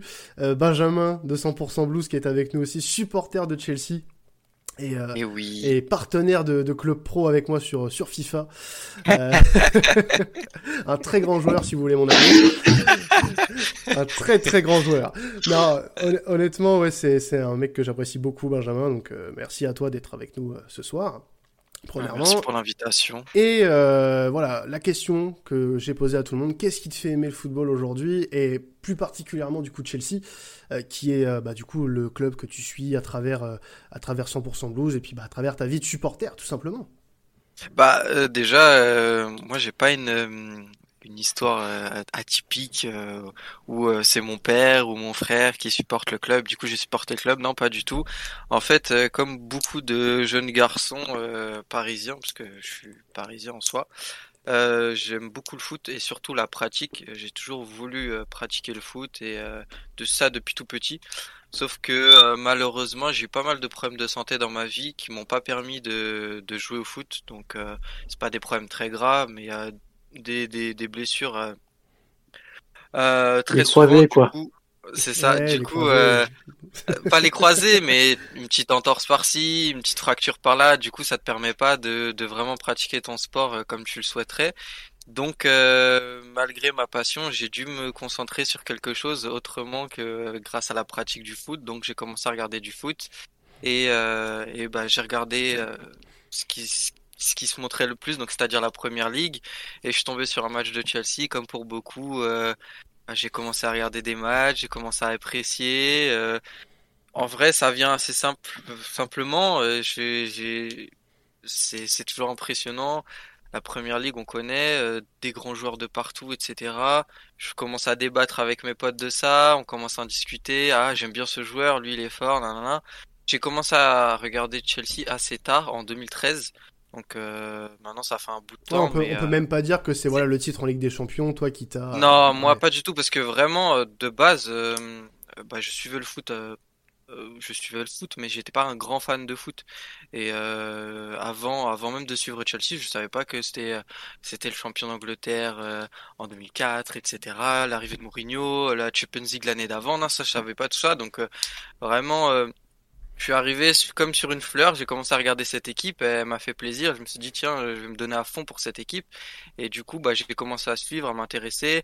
J'ai bien regretté de savoir que on que cette équipe euh, gagnait la Ligue des Champions l'année d'avant, mais euh, j'ai commencé vraiment à m'y intéresser. Après, j'ai commencé comme beaucoup à aller sur les réseaux sociaux. Je me suis informé sur Facebook. Ensuite, je suis allé sur euh, Twitter et maintenant, ça fait pas mal de temps que je suis sur Twitter. Euh, et ouais, je suis vraiment tombé amoureux de cette équipe, euh, parfois à outrance. Euh, petite anecdote, si vous voulez. euh, euh, le jour de mon anniversaire, euh, j'ai une amie qui devait m'offrir un cadeau. Et il y avait un match de Chelsea le jour de mon anniversaire. Et je disais, je suis désolé, je vais pas être disponible. Et en fait, dix minutes après, Diego Costa marque un but super important contre Crystal Palace. Et je, je snap euh, Diego et tout. Je suis célèbre comme un fou. Du coup, elle a remarqué. Et au final, bon, euh, voilà, ça, ça a mis un gros froid. Mais Depuis, il n'a je plus regrette. d'amis. Euh, J'ai plus d'amis. j'ai- Je, je joue en club pro et c'est tout. Ouais. Euh, non, mais c'est pour dire que vraiment c'est une, c'est une passion forte. En plus, euh, même s'il y a beaucoup de, désaccords souvent. Il y a une communauté de fous. Je vois que Théo il a rejoint. C'est c'est quelqu'un d'incroyable, une superbe rencontre. Et ça c'est grâce à ce club euh, incroyable. On a gagné la Ligue des Champions cette année. Euh, euh, après, c'est quand même un club assez compliqué, Chelsea, parce que c'est c'est vraiment du haut en bas chaque année. Ça peut être incroyable pendant six mois et ensuite ça peut être catastrophique. Mais ça fait la beauté de cette équipe aussi. et je sais pas, c'est le, fait d'une équipe anglaise. j'ai- J'aime beaucoup la culture anglaise, comme beaucoup, euh, je pense, pour les supporters de certains clubs. J'ai eu la chance de, voir un match amical. euh, certes juste un match amical en 2018, mais l'ambiance, partir à Stamford Bridge pour la première fois, c'est, j'étais comme un enfant et, c'est vraiment une émotion que, je souhaite à tous les supporters de foot d'au moins voir une fois dans leur vie euh, le, club de, leur cœur. Et voilà, c'est quelque chose d'incroyable. J'ai rien d'autre à dire, c'est c'est Ah ouais, vraiment ouais, un c'est un très beau témoignage. est-ce que du coup, tu as ressenti une différence entre euh, la manière dont le public anglais se rendait au stade par rapport au public français? Euh, oui, bah euh, clairement, euh, déjà, euh, je trouve qu'il y a énormément de solidarité euh, au niveau des Anglais. En fait, quand on est parti au match, donc c'était un match amical, il n'y avait pas énormément de personnes, euh, donc sur les plus de 40 000 places, il devait y avoir 10 000 personnes, donc c'est quand même assez, euh, assez conséquent. Euh, donc il faut passer par le métro, et en fait, euh, tous les, la plupart des supporters se retrouvent devant le stade et ça discute, ça parle, même si on se connaît pas, c'est très chaleureux et ça fait plaisir en fait de savoir que euh, même s'il peut y avoir une barrière de la langue, parce que moi ça va, je comprends assez bien l'anglais, mais je suis pas très très bon en anglais non plus, mais ça pose pas de problème de, débattre, de parler d'un tel joueur, etc. Et il y a vraiment une culture totalement différente dans le stade. Par exemple, euh, des joueurs euh, très peu appréciés au sein de la communauté de Chelsea, je vais citer William pour citer que lui, qui faisait pas l'unanimité. Et bah au stade c'est différent. William c'est un joueur qui était très apprécié. Les, les supporters scandaient souvent son nom, etc. Donc euh, il y a vraiment quelque chose de différent. Et euh, ouais, par rapport à la France, c'est sûr que c'est différent, c'est notre culture. Mais euh, je trouve quand même que la passion du foot, on arrive à l'avoir partout, quel que soit le stade. Eh ben, en tout Ah cas, non, euh, complètement. ouais, com- rejoins. Complètement d'accord, et pour le coup. Bah, merci à toi, euh, Benjamin, en tout cas, d'être passé avec nous ce soir. On... Un grand merci à toi, et puis on te retrouvera euh, certainement euh, tout au long de la saison quand on parlera de, de Chelsea, puisque là, en plus, on a un autre supporter de Chelsea qui est Théo euh, de, de, de Chelsea France. On, on le fera intervenir tout à l'heure. En tout cas, merci à à tous ceux de, bah, du premier groupe, euh, puisqu'on a fini, Merci on a fini avec le premier groupe. Merci à toi Benjamin. On peut te retrouver sur, sur 100% Blues. Merci à toi Philippe avec, euh, avec Krasnodar. Euh, un réel plaisir. Merci de rien. Un réel plaisir. Merci bah, l'invitation. merci à tous ceux qui sont passés Ouais. sur la première heure, Damas, euh, Brice, Raph, euh, j'en oublie, Maxime, voilà, c'est un grand merci à vous tous. Et euh, bah, on va commencer les gars avec le deuxième groupe, Euh, la deuxième heure, elle est partie, ça y est, on a peut-être un petit peu débordé, mais bon, il y avait des- de belles, belles choses à entendre sur cette première heure. On a un casting euh, vraiment de rêve là sur la deuxième heure. Alors déjà, déjà Flo, euh, sur tout ce que tu as entendu, franchement, il y, a des- y a des témoignages, euh, voilà, des, des- façons différentes d'aimer le football aujourd'hui. Ça, on est, on est assez d'accord, on est assez d'accord là-dessus. Mais c'est vraiment assez riche cette, cette façon d'aimer le football.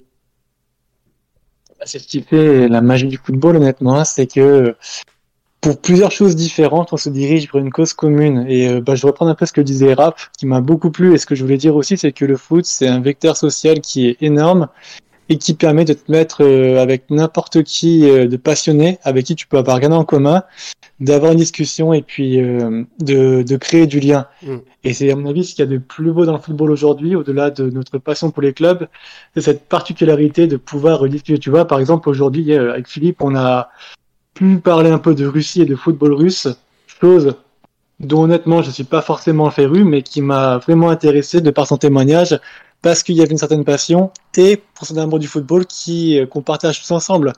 Et c'est pour ça euh, que je trouve que le football aujourd'hui est un sport qui est magnifique. Au-delà du business, au-delà des clubs pro, c'est la passion qu'on a tous ensemble, qu'on partage et euh, qui nous déchire parfois, mais qui nous fait un point en commun à tous euh, aujourd'hui ce soir. Ouais, c'est clairement, c'est clairement ça, hein, mon, mon Flo, t'as tout à fait raison. Alors, je vais présenter le, le deuxième groupe. Euh, on va vous, on va vous donner la parole un par un, mais je vais déjà vous présenter. On a déjà euh, Samy euh, qui est avec nous. Comment tu vas, Samy, pour cette, pour cette centième avec nous? Euh, je vais très bien et vous? Bon, excusez-moi, j'ai la voix un peu cassée, mais je sors de séance avec les petits. Ah, bah, donc, t'as t'as euh, dû beaucoup crier du coup. ah bah là, Bah écoute, merci C'est à, merci à toi d'être avec nous pour, ces, pour cette centième. merci On- pour l'invitation. On a aussi euh, Monsieur Franek euh, qui est avec nous, euh, supporter euh, reconnu du, du FC Barcelone. Comment tu vas? Bonsoir, bonsoir. Bah, écoute, ça va très bien. Très content d'être là du coup pour la centième. Merci pour l'invitation. Bah, c'est normal. vraiment plaisir. C'est normal. Et puis merci à toi d'être là avec nous pour, pour pas de cette, euh, souci. pour ce bel anniversaire. Euh, on a aussi Monsieur Théo, Théo de Chelsea France. Comment tu vas? Salut Quentin, salut à tous, bah, ça va super bien. Félicitations pour la centième et Ah, merci, merci. pour l'invitation.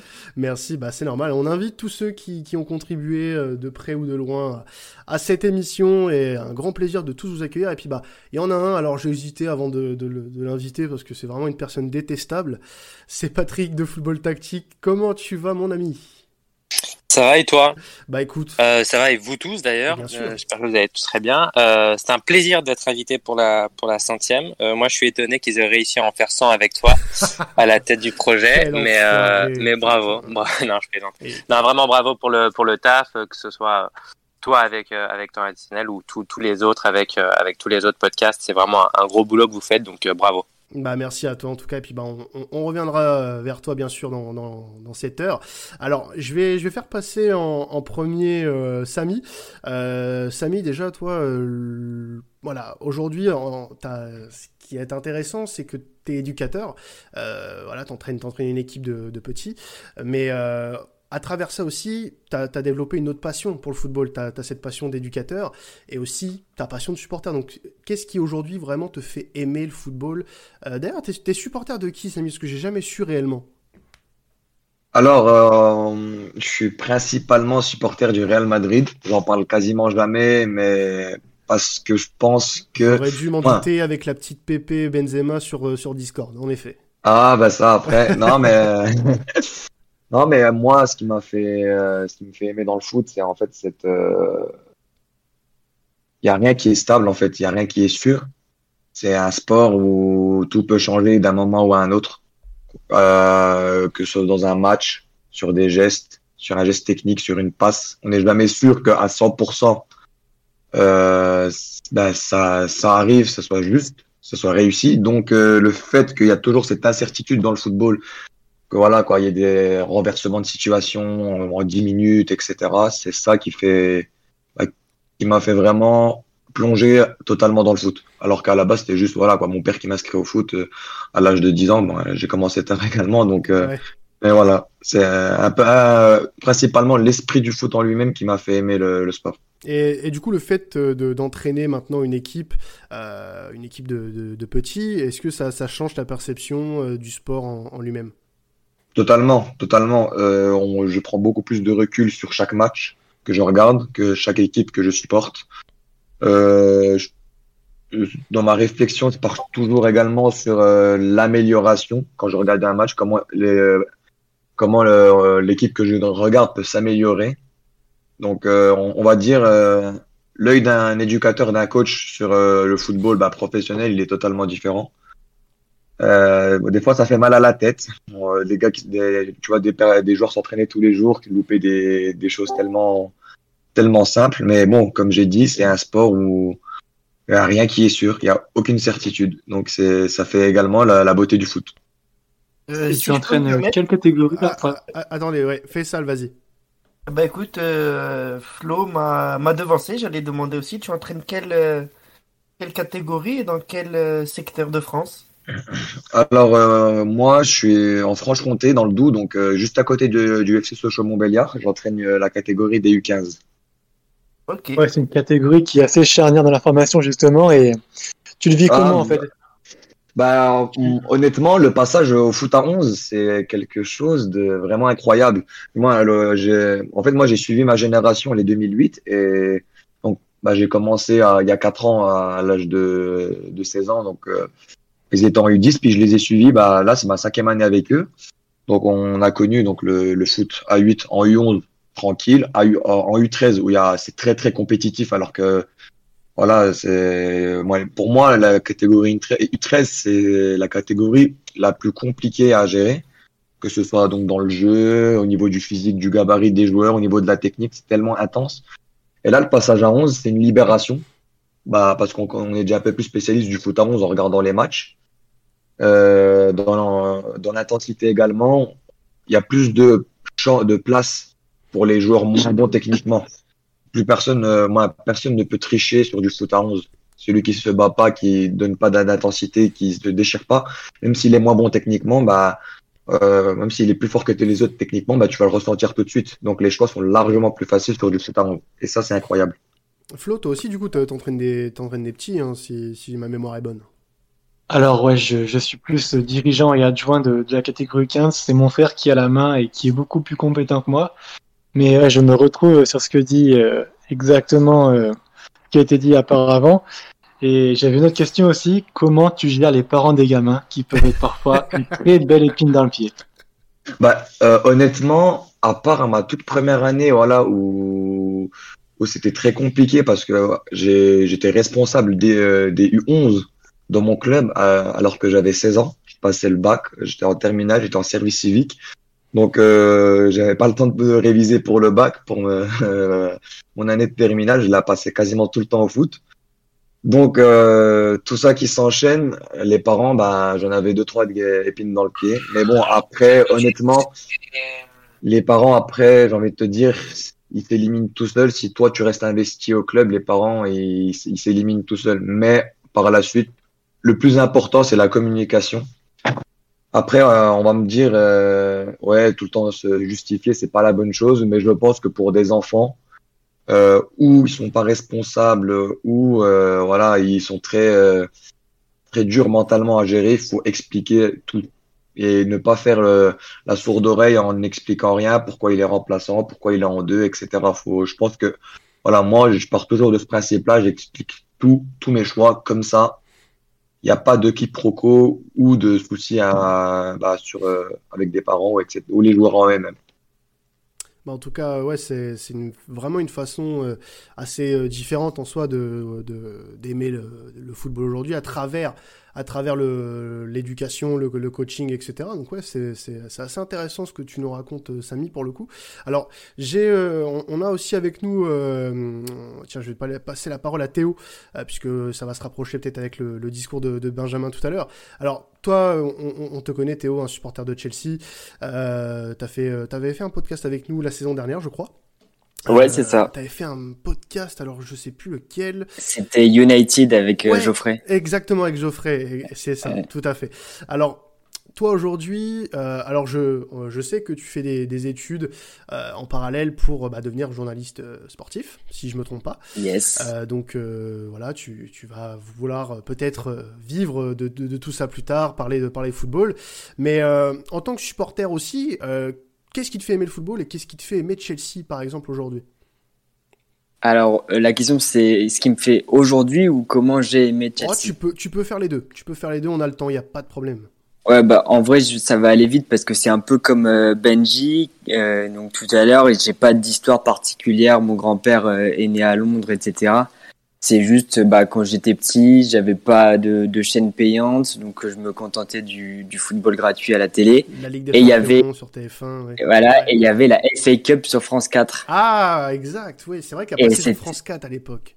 Et voilà, et en 2007, je pense, euh, c'était l'époque où euh, à chaque fois que Drogba jouait un, un match de haut niveau, euh, il roulait sur euh, tous ses adversaires, et donc bah, je suis tombé amoureux de Drogba euh, avant Chelsea, puis après ça, ça s'est développé avec euh, évidemment 2008 euh, la finale, 2009 la, le vol, etc. 2012, 2012 le titre, et puis voilà, ça, ça se développe, et puis la, la, la passion commence à grandir jusqu'à après découvrir les réseaux sociaux, toute la communauté, etc. Donc voilà un peu comment j'ai aimé Chelsea, et je pense que le club me le, me le rend bien actuellement. Ouais, bah écoute, euh, je pense que à ces temps-ci, les supporters de Chelsea euh, ont pas de quoi faire la grimace, hein, parce qu'il y a, eu un beau, euh, une belle histoire euh, après l'éviction de, de Lampard avec l'arrivée de Tourelle, euh, une petite remontée quand même en, en championnat, parce qu'on rappelle quand Lampard est viré, euh, Chelsea est 9ème, c'est ça? 9e C'est ça, Ouais, 9 c'est ça. et voilà, remonte dans le top 4 en- jusqu'à la fin du championnat, et puis bah, gagne cette Ligue des Champions. C'est surtout ça qui est, qui est incroyable. On, en avait parlé tout en, en fin de saison en faisant des live Twitch euh, avec vous d'ailleurs, avec Chelsea France, et euh, du coup, ouais, c'est, on se doutait pas un seul instant que Chelsea allait remporter le titre suprême à la fin. Et c'est ce qui fait, je pense, aujourd'hui la valeur de cette équipe. Et euh, je pense que beaucoup de monde ont, euh, a- a, pour, le, pour le coup, aimé ce club par la suite. Enfin, aimé, euh, a surtout euh, donné un sentiment de... J'ai pas le mot, je perds mes mots, euh, de respect, voilà, un, un- un sentiment de respect envers ce que ce qu'a fait Tourelle, envers ce que ce qu'ont fait les joueurs de Chelsea, parce que on rappelle que avant que que, que Lampard parte, c'est c'est pas terrible quand même ce qui se Bah, passe du côté de Chelsea. Ce qui est drôle, c'est qu'il y y a le tirage au sort des huitièmes de finale, donc euh, on doit affronter euh, l'Atlético, et à ce moment-là, au moment du tirage au sort, on est en train de se demander euh, euh, par combien on va perdre la double confrontation.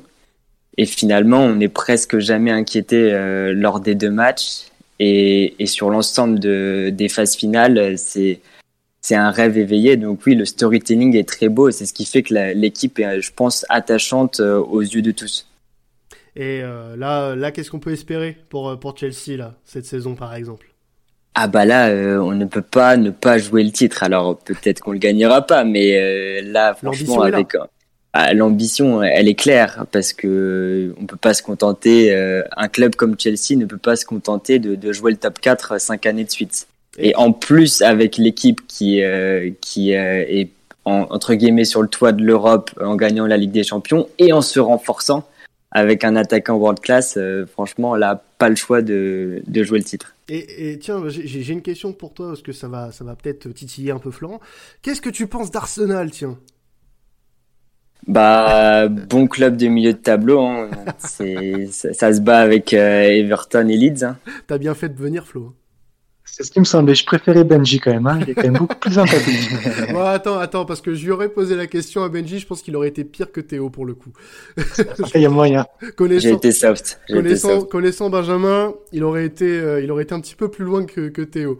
En tout cas, mer- merci Théo euh, pour, euh, pour ton témoignage sur, sur Chelsea. Euh, bah, j'ai- j'ai Maxime dans la commanderie qui nous a rejoint, mais je sais pas si je vais lui donner la parole tout de suite. euh, parce qu'il arrête pas de me harceler depuis tout à l'heure euh, pour avoir la pour avoir la parole en, en privé sur Messenger donc euh, tu l'auras après euh, après mon poulet Euh, bah je vais donner la parole à qui? Tiens je vais donner la parole à Franek avec qui on a fait alors Oui. je pense euh, l'une des plus belles émissions de temps additionnel alors pourquoi? Parce qu'on a fait euh, Bah évidemment, j'étais là. bah oh bon bon allez Ah non, mais t'avances des choses qui sont logiques dès le début. Oui, donc, non, mais euh, c'est comme disait tout à l'heure, fait ça, l'eau samouille. Bah oui, non, mais ça, oui, ok. mais. Exactement. Non, mais oui, non, mais dans, dans le sens où on avait fait une, une belle émission d'une heure sur, sur le Barça. Ouais. À l'époque où il y avait le, le changement, euh, Laporta, euh, Bartomeu. Exactement. On était avec Imad et, et Flo euh, d'Observatoire euh, du Barça. C'était une très belle émission. On avait beaucoup, euh, ça, ça m'avait beaucoup plu parce qu'on avait bien évoqué tous les enjeux sportifs de l'après Bartomeu, euh, les enjeux institutionnels aussi. Ouais. On, on peut se rendre compte qu'aujourd'hui, bah, on, avait presque prédit l'avenir quand même sur ce podcast quand on avait, quand on avait parlé de tout ça. Sauf au niveau peut-être de, de Messi. Je sais pas si tu te Ouais, rappelles. Après, euh, personne pouvait vraiment prévoir ça. C'est vrai, euh, c'est vrai. Mais c'est vrai que sur le mercat, enfin sur les ventes, parce qu'on avait tous dit Griezmann, il me semble. Ouais. On avait tous dit Firpo aussi. Euh, oui, il me semble qu'on avait parlé de Firpo. ouais. Après, bon, voilà. C'était pas le plus, voilà, le plus. Voilà, c'est ça. Mais ouais, on était, on n'a pas prévu le coup, on va dire, mais euh, on avait un petit peu d'avance. Ouais, bah on est, on est un peu des visionnaires. Tu peux le dire, Franek, on est des On visionnaires. est des visionnaires, on est des visionnaires, d'accord. On est visionnaires. Alors Exactement. bon, ceux qui connaissent pas Franek, bon, je pense que vous le connaissez plus que vous nous connaissez nous. Voilà, Bon, grand, va, j'ai pas- grand homme. Non, mais grand homme, on peut le dire. Bah, tu l'as dit tout à l'heure quand même. Euh, non, non, un grand, grand youtubeur, grand youtubeur euh, sur le Barça. Et puis bah, vous pouvez le retrouver bien sûr sur Twitter avec des analyses toujours assez, assez justes hein, quand même, on peut le dire. Euh, bah, merci. alors Franek, la question que je vais te poser comme à tout le monde, bah, toi ça va être plus pour le Barça, mais le football en général, parce que je sais que tu as, un regard avisé un peu sur, euh, sur tout. Euh, Qu'est-ce qui te fait aimer le football aujourd'hui? Bah, Comment t'es venu euh, au football surtout? En fait, moi, c'est assez flou parce que j'étais quand même assez jeune et en fait, je suis pas du tout dans une famille de footeux. C'est-à-dire que mes parents euh, euh, s'en foutent de base. Bon, vu qu'ils ont un fils comme moi euh, qui parle que de ça, ils ont été obligés de s'y intéresser un minimum. mais du coup, c'est pas une histoire de mes parents et du coup, euh, euh, ils m'ont mis dedans ou je sais pas quoi. Non, c'est euh, j'étais tout seul et j'étais très très jeune. Je devais avoir 4 ou 5 ans. Et c'est pour ça que c'est assez flou parce que euh, voilà. Et euh, j'étais chez moi et ma mère était en train de dormir. Et du coup, je sais plus du coup si c'était sur la télé ou sur l'ordinateur et j'étais tombé sur bon, je pense pas que c'était le match en direct sur le Barça Real où Ronaldinho met le doublé où il met la misère à Ramos. Ouais, c'est ouais, je crois que c'est ça. euh, Le c'est 3-0. celui-là. Ouais, c'est ça. Je crois que c'est ça. Raison. Mm. où il a une ovation euh, au Bernabeu. Euh, et donc je tombe, je pense que c'était un résumé du coup dessus et j'étais mais émerveillé. Et après de filer en aiguille, j'ai commencé à bien aimer le Barça, c'est comme tous les gosses euh, qui sont émerveillés par un truc, ils ne ils ne voient que ça. Euh, j'ai commencé du coup après à regarder de plus en plus de matchs du Barça. Euh, évidemment sur FIFA, prendre le Barça, c'était ma principale source d'information FIFA euh, quand j'avais 6-7 ans. Euh, forcément, je, je regardais les matchs qui passaient, quoi, et les résumés, les... il n'y avait pas de compile sur YouTube. Enfin, il y avait le début. Je me rappelle des compiles sur Neymar vers 2010 à Santos. Ça, c'est un souvenir que j'ai très précis. Euh, et après, j'ai commencé à découvrir les joies des sites de streaming pour regarder le plus de matchs possible. Euh, et j'ai commencé à m'intéresser du coup au Barça, à son histoire, euh, à tout ce qui entoure ce club qui est quand même très spécial. Euh, donc, Oui. euh, donc ça m'a demandé pas mal de travail quand même, le Barça, surtout ça, euh, ces trois, quatre dernières années, on va dire.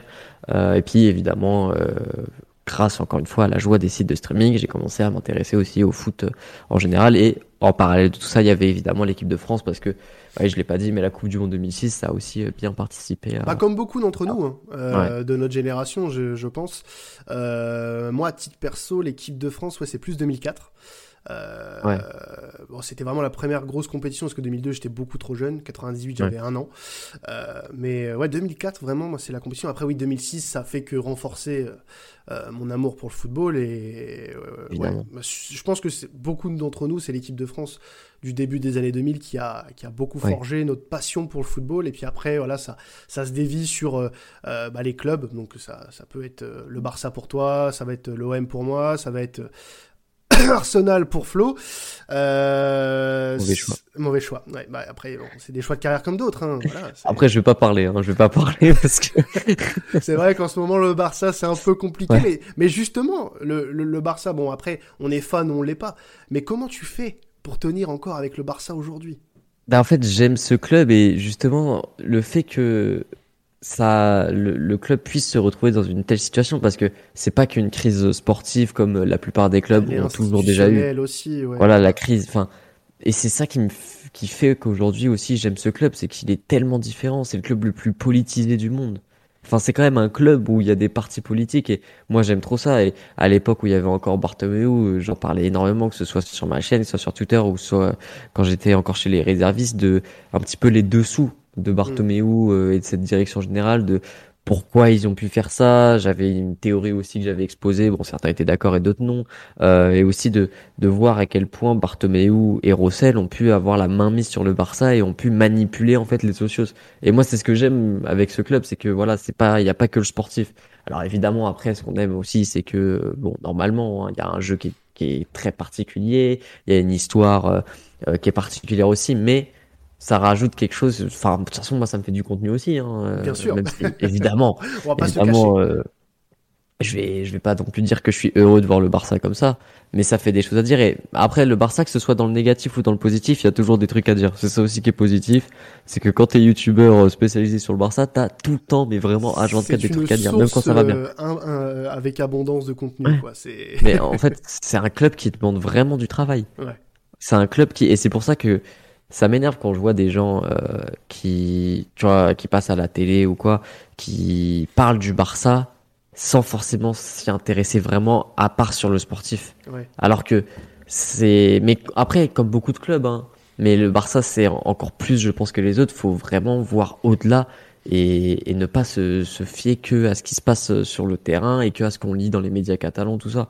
Et c'est un, un truc qui me rend dingue et c'est pour ça aussi que j'ai envie de venir changer un petit peu ce, ce beau monde. Mais tu as raison. tu as tout à fait raison. Il, faudrait plus de Franek euh, euh, dans euh, bah, de, de l'analyse d'autres clubs. Non, mais c'est vrai, c'est vrai parce que tu as, soulevé un bon point. Je trouve que je trouve aussi dans certains médias français. Et je vais pas en citer un parce que ça serait leur Ouais. faire de la pub. Mais euh, même l'aspect terrain, de toute façon, parfois il se gourre, mais, mais d'une force.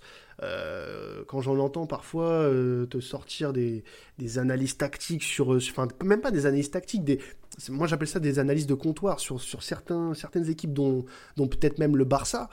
Euh, ouah, ça, ça fait peur quand même. Tu te demandes comment, comment ils, ils sont arrivés là, ces mecs-là, pour parler, Ouais. avoir une légitimité de parler de tel ou tel club, sachant que bah, d'une, tu, tu dis des conneries, en plus tu vérifies même pas ce que tu dis.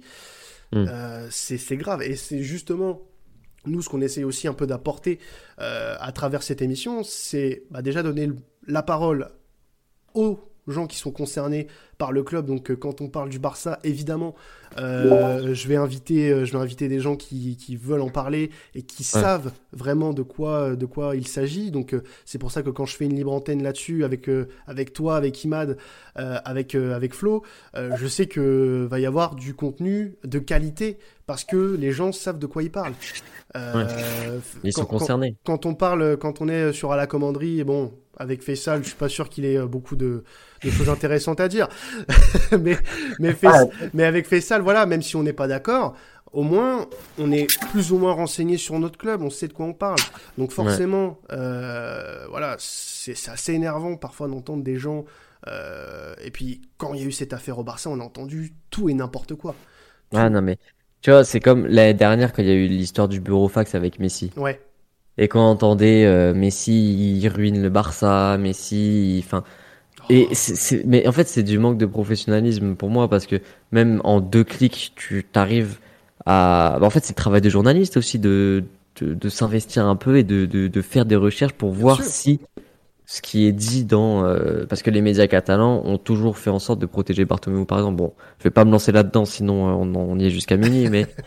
Euh, mais voilà, c'est des choses qui, qui sont pour moi nécessaires quand tu parles du Barça.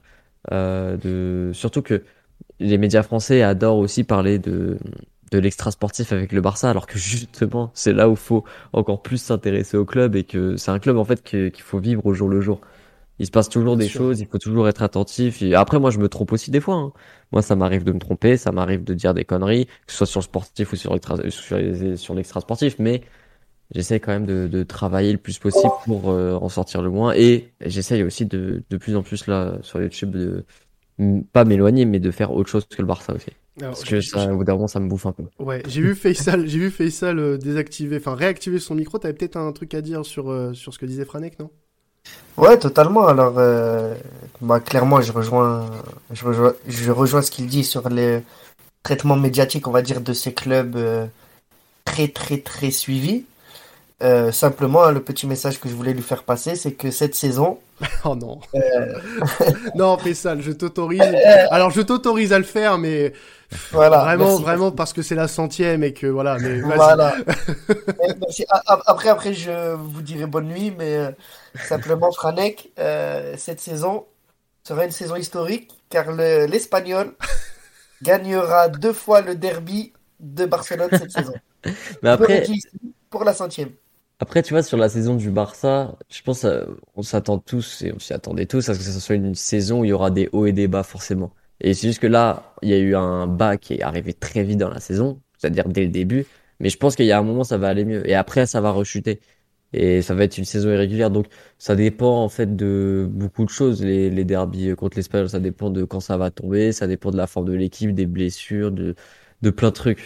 Donc, euh, de toute façon, c'était une saison. euh, L'année dernière, on disait que c'était une saison de transition.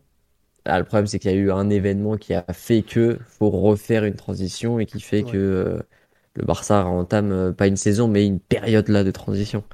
D'ailleurs, en parlant de transition, euh, si je peux me permettre, Quentin, je Oui, c'est- libre, vas-y, mais- t'inquiète. mais on a battu le, le grand Real Madrid, puisque on a Gilles Christ qui Oh nous là écoute. là là là là On pouvait euh, pas s'en empêcher. Non, mais je t'ai vu, je t'ai vu arriver Ah, avec tes, avec grands sabots. Je suis corporate. bah oui, voilà. faut, faut, le dire aussi. Non, non, mais ça va mettre à votre, à votre crédit, hein, messieurs, euh, euh, monsieur Faisal. Il hein, n'y a, pas, y a pas de souci là-dessus. Bah justement, tu m'as fait une transition toute trouvée puisque euh, ça va être euh, l'instant Sports Content puisqu'il y a, y a Gilles Christ et, et, et Vladimir de, de Team Dunkas qui nous ont rejoints. Euh, bah déjà, Gilles Christ, comment tu vas? Euh, On rappelle, monsieur libéraux, monsieur, euh, monsieur esprit madridista. Euh, un honneur de te recevoir encore une fois dans ton additionnel et puis bah pour la centième surtout. Salut à tous, j'espère que vous m'entendez bien. On t'entend parfaitement, euh, Gilles Christ. Excellent, ben voilà, salut à tous. Euh, félicitations à ton additionnel d'être arrivé déjà au centième épisode. Effectivement, donc c'est beaucoup de, j'allais dire oui, c'est un moment important puisque entre la première qui a eu lieu il y a à peu près un an et demi et euh, aujourd'hui, voilà, il y, a, il y a eu, euh, voilà, on va dire euh, une saison complète et une dernière partie de saison qui a été faite en 2020 qui a, qui a été effectuée avec plein de d'intervenants. J'espère que je pense qu'ils sont passés euh, tout au long de la de la soirée, ça va continuer. Ouais, ça va continuer là jusqu'à jusqu'à minuit, enfin peut-être un peu moins, mais mais en tout cas là, il y aura encore il y a encore quelques intervenants qui vont passer après, ouais. Ouais, oui, en plus euh, que, que ce soit du que ce soit du football, du, du basket, j'attends euh, Vladimir qui vient parler euh, de football dans dans ce dans, dans, dans, ce live. Mais voilà, c'est beaucoup voilà beaucoup de, de, de satisfaction de d'avoir fait euh, confiance à l'équipe de temps additionnel qui qui a grandi au fur et à mesure du du du temps, des mois, des, des, semaines avec des numéros divers, notamment sur le, sur le meilleur du football européen, sur des, des hors-série. Le dernier, là, sur Newcastle, était très intéressant à écouter. Mais euh, je pense que il y, y, avait, y avait quelque chose à faire justement pour euh, faire parler euh, les différentes communautés de, de clubs euh, en fonction des rencontres qui, de, de, la, de la semaine. Et euh, je pense que c'est vraiment va répondre vraiment à ce rôle de, de faire justement rencontrer ces, ces différentes communautés de d'équipes qui sont sur les réseaux sociaux, qui sont très impliquées au niveau francophone et qui ont une culture supporter différente, euh, notamment celle des grands clubs, celle des un peu moins grands clubs. Voilà, je pense à Faisal, voilà, en tant que Perico qui fait un peu le malin en ce moment, mais c'est euh, il va il va retrouver il va retourner dans les, les affres du maintien euh, euh, très prochainement. Ah là là même là si là on là espère, là là. On même si l'espère, au on fond de l'espère. nous, même si au fond de nous on espère qu'il termine la saison devant l'autre club de Barcelone que je nomme que je nommerai pas, mais euh, mais voilà, mais, mais, mais voilà, mais plus sérieusement, c'est c'est vraiment euh, euh, beaucoup beaucoup beaucoup de, de, de bonnes choses qui euh, qui ressortent euh, ici. Maintenant, il faudra encore aller euh, plus loin sur, sur, sur cette saison qui n'empêche, euh, on est en octobre, vient de, de débuter et qui va nous emmener donc déjà sur les phases de la Ligue des Champions en 2000, euh, voilà, donc de, en, sur l'année 2022 C'est ça. et pourquoi pas et surtout sur la, la Coupe du Monde en fin d'année. Bah écoute, c'est le projet, c'est le projet. Hein. Euh, après, si, si Sports Content euh, renouvelle mon contrat, on, on pourra en parler. On pourra en parler de la Coupe du Monde. Bah bien sûr, bien sûr qu'on sera sur la Coupe On, du Monde. on aura une discussion, on aura une discussion justement en cours de saison. On sera attentif à, à comment les, les, les choses vont évoluer. on va discuter de tout ça. Alors Gilles Christ, juste euh, bah, tant que tu es là, répondre à, à- à notre question euh, du jour. Bon, on te connaît sur les libéraux, hein, émission historique. Euh, on, on sait hein, quels sont tes, tes amours tes amours passés, ce qui t'a fait découvrir le football. Moi, ce qui m'intéresse vraiment, parce qu'aujourd'hui, tu, tu Mhm. animes aussi, euh, voilà, Esprit Madridista, euh, un autre podcast de, de Sports Content. Euh, à travers le Real Madrid, qu'est-ce qui te fait aimer le football aujourd'hui, par exemple? Vaste question effectivement parce que Vous avez, vous avez 4 heures, monsieur. Allez-y. Ouais, bon, je, je, je, peux- je peux faire une, une Qu'est-ce que le football Non. Allons-y. non, plus sérieusement, euh, non, par, en fait, c'est vraiment une question euh, très intéressante parce que dans le choix qu'on a eu euh, avec Reda, voilà, que je, que je, que salue. qui a pas pu être présent, mais qui, qui, qui me charge de, de, de, de vous saluer pour la, pour la centième. Euh, quand on a créé les libéraux, c'est vraiment dans un état d'esprit où en fait on commençait déjà à se détacher du football actuel. Effectivement, c'est vrai que c'est pour ça que nous on était plutôt en rupture Ouais. avec le football que là vous êtes en train, sur lequel vous êtes en train de commenter les rencontres, de commenter, on va dire les, les voilà les, les, les dynamiques de joueurs, d'équipes, etc. Parce que le football qu'on a vécu dans notre enfance, puisque c'est le, le podcast qui revient sur le football de notre enfance, c'est notre génération, on a vécu des choses où sur les, on était vraiment à fond, très passionné justement donc euh, de, de tout ce qui se faisait, que ce soit des résultats, des scores, de la culture qu'il y a autour du foot, de, de tout ce qui concerne l'environnement du foot, tout en le pratiquant. Donc euh, c'est vrai que euh, par rapport à ça, euh, quand on, on fait une émission comme celle-ci, on est plutôt sur de la et après qu'on parle de football actuel, on est plutôt voilà, on se dit ah, il y a un truc qui manque, mais mais parce que comme tu l'as dit, voilà, il y a, aussi euh, Esprit Madridista, il y a toute une, voilà, toute une culture qui se, qui se met en place. Pour moi, personnellement, ça fait plus de 23 ans que voilà, je suis le, football euh, intensément, euh, jour après jour, semaine après semaine. Et c'est quelque chose qui, comme en, amour, comme voilà, dans une, dans une relation, s'entretient et qui euh, justement on rentre dans une routine où en fait tu te rends même plus compte que tu suis le football. Donc c'est à dire que même si tu dis que je me détache du football, mais en fait voilà tu regardes toujours les informations autour de ton club, tu regardes encore euh, dans le détail euh, des, des articles qui parlent de ton club, qui parlent de, de, de la ligue de ton club, de des compétitions européennes, des compétitions mondiales. Et euh, quand tu euh, quand mais quant à ça, mais ce lien que tu, que, que tu gardes, en fait, c'est, on va dire, c'est la fidélité. Alors, je, je pense qu'il y a beaucoup de personnes qui ont entendu que, même, voilà, j'entends qu'il y a ceux de Barcelone qui sont, voilà, ceux de Barcelone qui sont un petit peu dans une, qui sont un petit peu dans le mal en ce moment. Mais voilà, un club de foot, voilà, vous pouvez changer de femme, vous pouvez pas changer de club de foot. Voilà, clairement. Donc, du coup, euh, voilà, les Marseillais pensent la même chose, les Parisiens pensent la même chose, les Madriens pensent la même chose, les Barcelonais pensent la même chose. C'est comme ça. Et c'est comme ça que tu gardes ce lien-là avec le football actuel et qu'en fait, c'est plutôt l'institution que tu supportes plus que peut-être même l'équipe parfois. Même quand elle est nulle. Et, euh, et même quand tu la trouves nulle et que tu la trouves, voilà, pas génial, mais euh, c'est toujours là. Et après, quand tu es dans une phase où, je sais pas, tu es comme euh, les mecs de Chelsea, les mecs du Bayern en soi, euh, ces, ces derniers temps, ben euh, voilà, tu continues à construire ton histoire et avancer.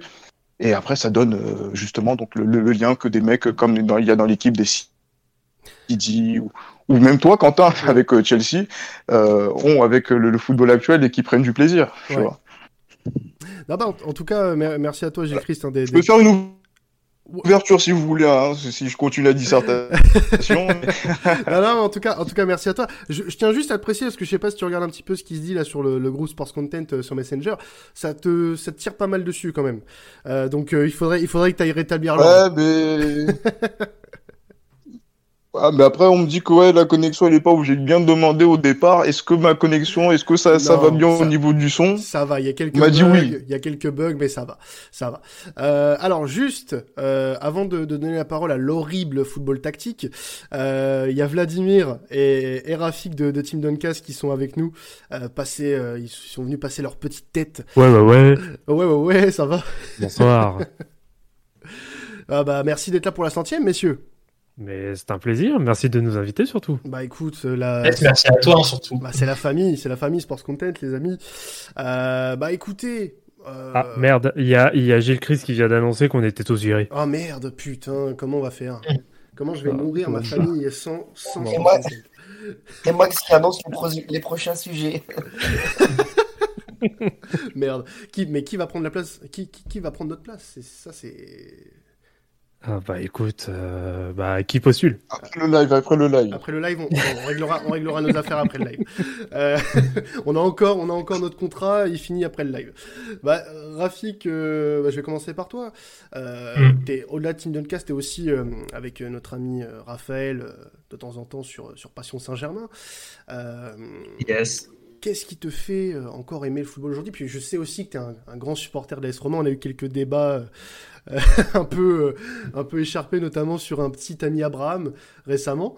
Mais, euh, mais qu'est-ce qui te fait aimer le football aujourd'hui euh, en tant que, que- fan et bah, peut-être supporter du PSG, de la Roma aussi? Ce qui me fait aimer aujourd'hui le football, en fait, c'est plutôt. Ça va être bizarre ce que je vais dire, mais c'est plutôt dans, un, dans un cadre scientifique. En fait, moi, euh, quand j'ai euh, sur la fin de mes études, je me suis plus beaucoup orienté sur le sur l'analyse de données, euh, ce qu'on appelle le, le business analytics. Et du coup, en fait, je m'étais orienté vers vers ça parce que je, j'aimais le, le, le poste de sport data scientist en NBA. Je trouvais ça ouf que des, que des personnes, via de la programmation et, de et des statistiques avancées, puissent aider euh, un coach, un general manager à améliorer la performance de, de collective ou la performance individuelle. Donc voilà, donc j'ai euh, fini mes études sur l'analyse de données. Et donc en fait, c'est à force de me renseigner de, de- dessus, et ben j'ai commencé à, on va dire aujourd'hui, ce qui me fait suivre le foot, c'est que je regarde le foot avec un avec un œil scientifique. Je m'intéresse beaucoup sur la gestuelle des joueurs, comment un joueur court, euh, comment il euh, combien de fois il regarde le, autour de lui avant de recevoir le ballon. Vraiment, je, je, maintenant, je m'intéresse vraiment aux petits détails. Et quand je regarde un match, c'est vraiment, en fait, c'est, c'est, euh, je, je m'intéresse juste aux petits détails dans, dans le match. Et vraiment, sinon, le, le spectacle, je m'en, j'ai perdu toute passion pour le spectacle du football. Euh, franchement, euh, voilà, quand, quand, avant, quand j'étais jeune, euh, enfin, quand j'étais jeune, mais quand j'étais plus, plus jeune, euh, quand Paris perdait, bah, le lundi matin, c'était horrible. Les, mes lundis matins étaient horribles. Et maintenant, le, le PSG perd, le lundi matin, il est, le même s'ils avaient gagné euh, la, la veille ou s'ils n'avaient pas joué la veille.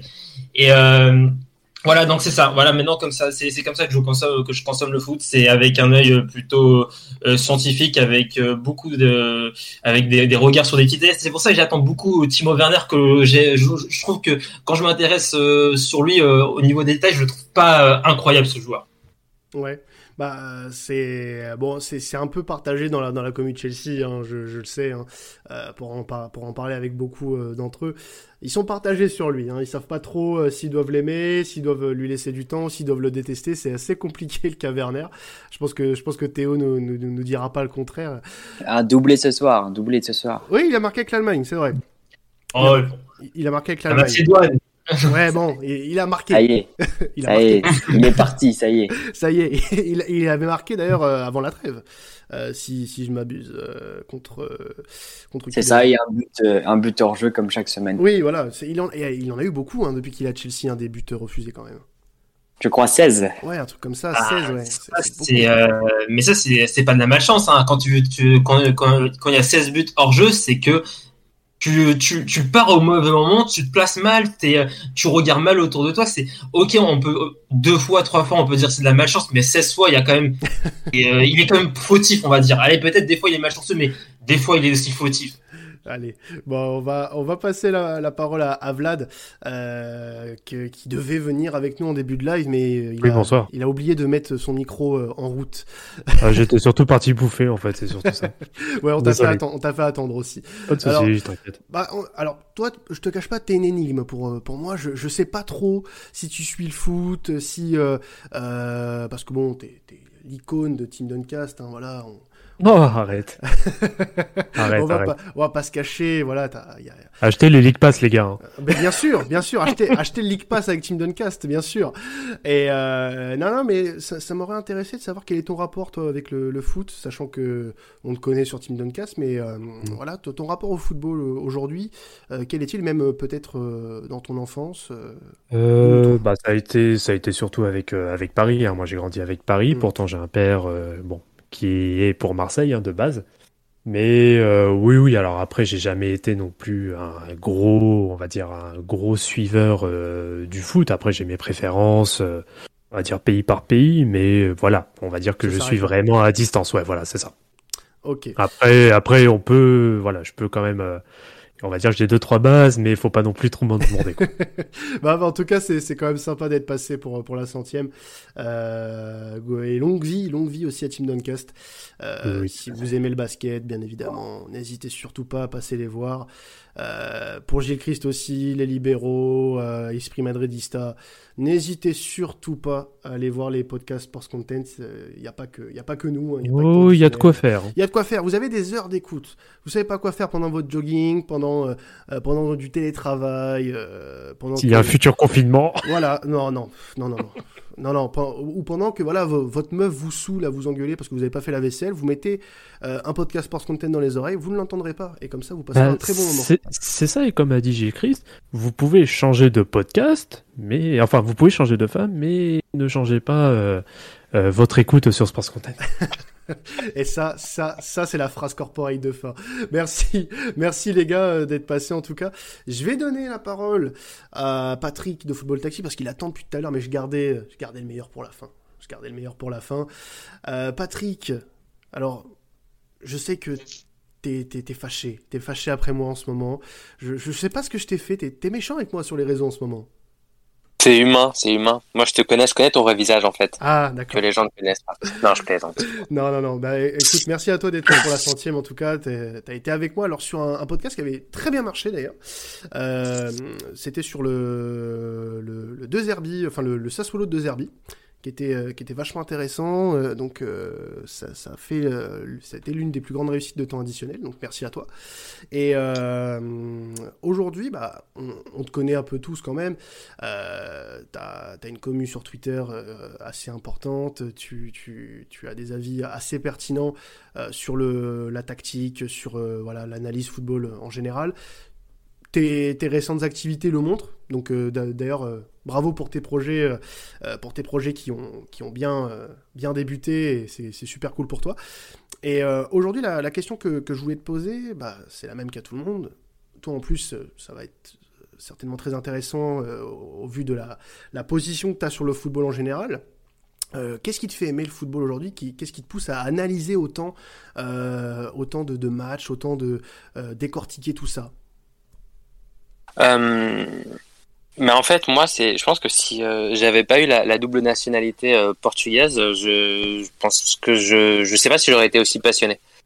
Moi, le Portugal, c'est un truc qui m'a, le fait d'être portugais, en fait, ça m'a fait bah, tomber amoureux du Benfica déjà, un truc que je, je ne cache pas, et, et ça m'a permis, en fait, et, et en fait, c'est une porte d'entrée pour la langue portugaise aussi. Donc aujourd'hui, je suis totalement bilingue. En fait, c'est parce que bah, je lisais tout ce qui sortait sur euh, sur le football. Ça a commencé par le journal, ça après des, des livres, des biographies, puis après au Portugal il y a énormément de, de livres tactiques euh, qui sortent, donc j'en ai lu beaucoup beaucoup. Et en fait c'est comme ça de fil en aiguille que, que ça s'est fait. Et puis j'ai eu la chance, enfin oui la chance que qu'un mec soit apparu euh, quand bah, moi j'étais euh, très jeune.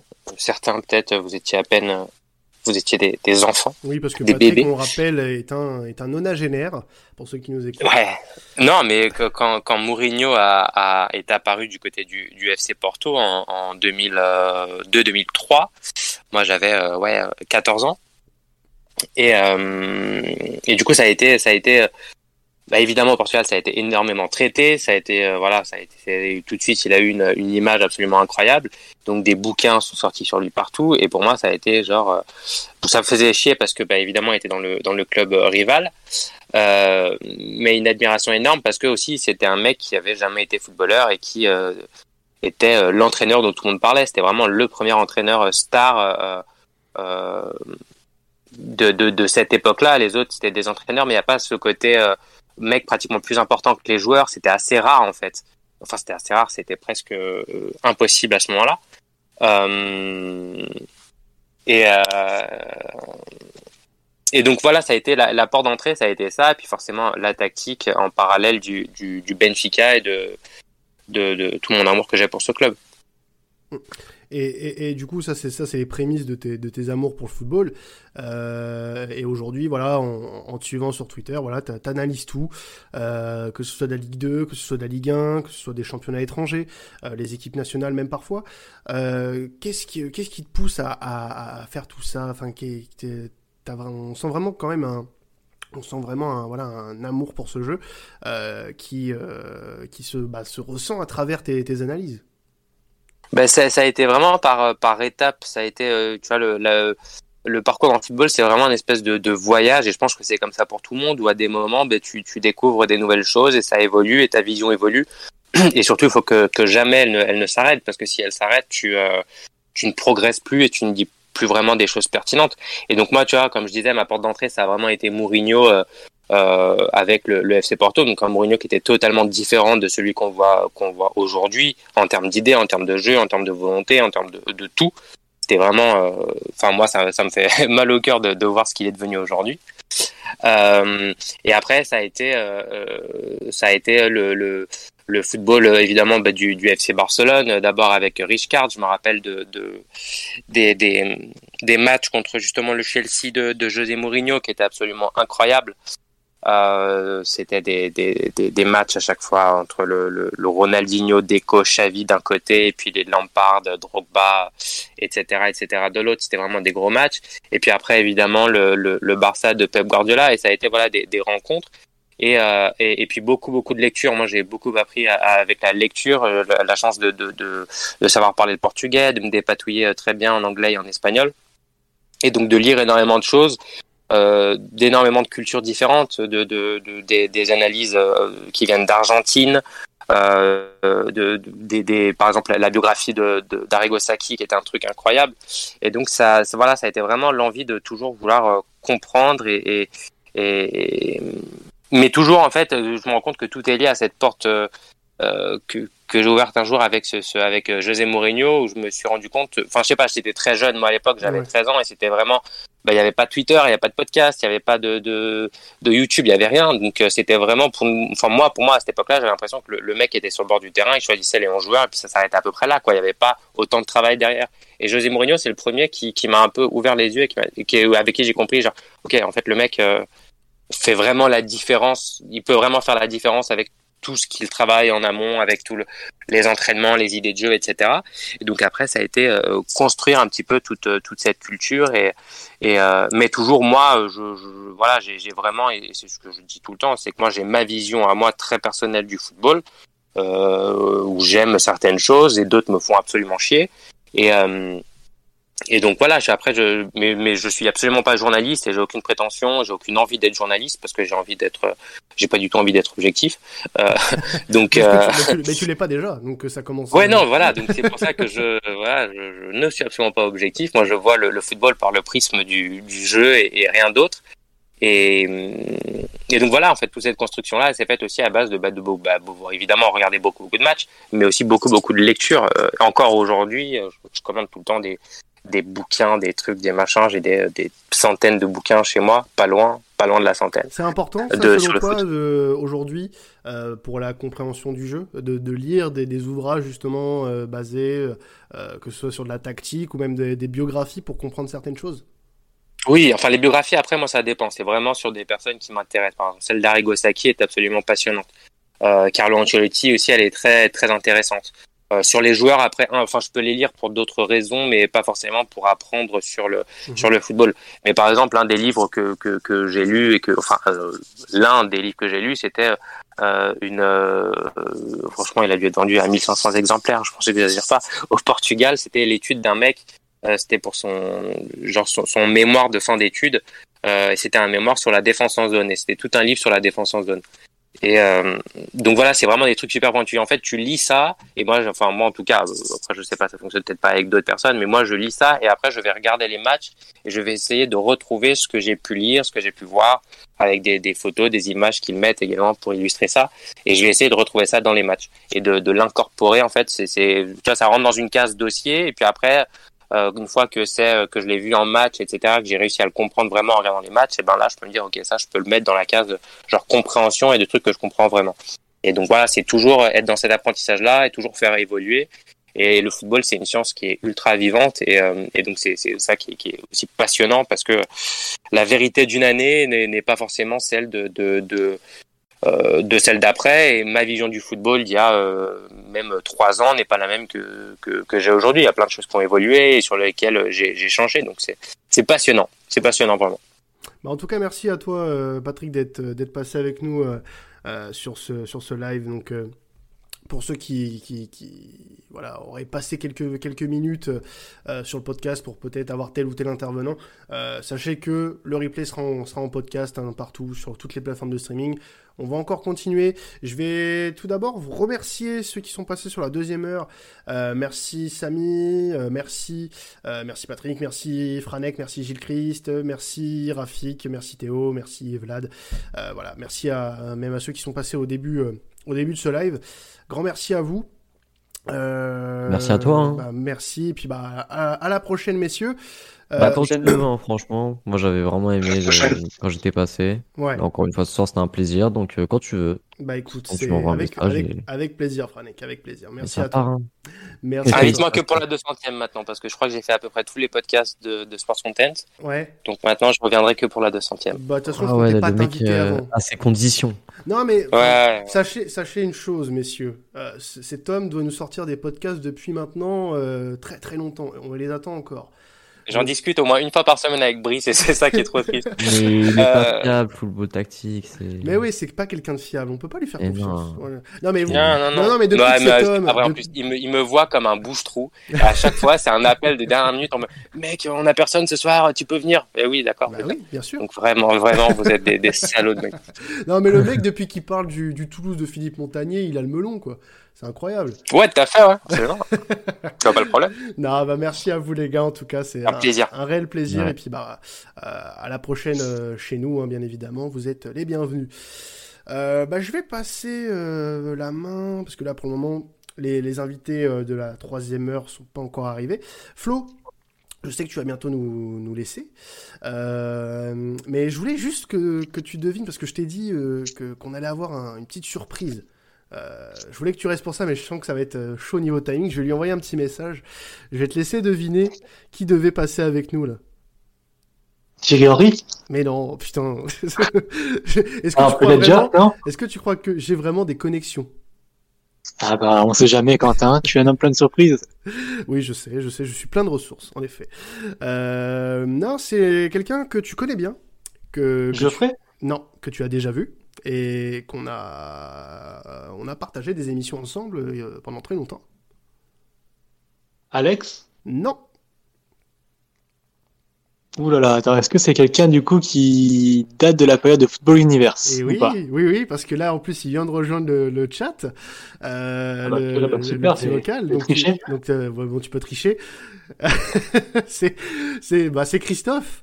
C'est Christophe, Ah, purée, Christophe, notre, ah, notre plaisir. Euh, comment tu vas, mec? Ça va vous les gars? Bah écoute, ça va super, on fête la centième. T'étais là sur la Bah, première en plus, toi. Bah ouais, écoute, hein. ça, ça remonte, hein. ça commence à remonter. Ouais, et puis bah, t'étais, là sur la première de ton additionnel, mais t'es- on a fait euh, Football Universe ensemble. euh, On, a, on, se connaît depuis Forum Foot. Les gars. Ouais. Depuis Ouais, c'est ce que disait Flo tout à l'heure en Ouais. début de, de live, j'ai entendu. Euh, Ouais, ça, ça nous parler hein. brièvement. Ça nous Oh, rajeunit putain, ouais, Non, ça, ça, fait, c'est ça fait 7 ans, j'avais à peine 3 poils sur le menton. Bon, j'en ai toujours 3, mais ça, ça, ça, c'est autre chose. C'est la puberté. Mais ils sont un peu plus longs. Un peu plus longs. Ouais, ça. c'est, Ça, c'est- dis-toi qu'avec Christophe, euh, ouais, nous, ça nous fait même plus de 7 ans. Hein. Nous, on Oh s'est oui. connus à l'époque, euh, là, de simulation Ça fait au moins- football. Ça fait Ouais, au moins fait 10 bien ans. 15 ans. Voire Ouais, même plus, facilement. ouais. Euh, Ouais, ouais, facile. on, on en profite pour passer une dédicace au, au Drogbou, au Poncho, Oh, putain. euh, Oh, au Anto, tu vois, c'est, ah, c'est, c'est des souvenirs. hein. Ah ouais, putain, ouais, c'est clair. Non, mais un grand, un grand plaisir. Bah, je voulais que, que tu viennes au moment où Flo allait se barrer parce qu'il me disait, ouais, mais j'ai pas le temps, je dois aller me coucher. Tu sais, maintenant qu'il est marié, euh, il a, il a plus Ah, notre ouais, temps. Il a plus notre temps, Flo. Ah, Ah bah, tu sais ce qu'on dit, hein, la bague au doigt, les couilles en l'air. C'est exactement ce qui est passé. Sacré vendu celui-là. Putain. Ouais, ouais, ouais, il nous a lâché, il nous a lâché. Mais on n'a pas été invité au mariage, donc je suis un peu déçu, tu vois.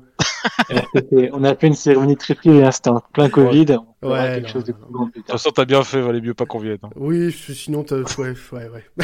Les, les Ouais. déchets, sinon. Les déchets. Bah, en tout cas, euh, Flo, je vais, te, je vais te lâcher. Je voulais juste attendre que, que, que Christophe arrive pour te faire une petite surprise. Voilà. Donc, euh, merci à toi, Flo. Et puis, bah, Flo, vous pourrez le retrouver, bien sûr, dans tous nos podcasts euh, quand on parlera voilà, Première Ligue et, euh, nos prochains lives, parce que j'en parlerai à la fin, à la fin de ce live.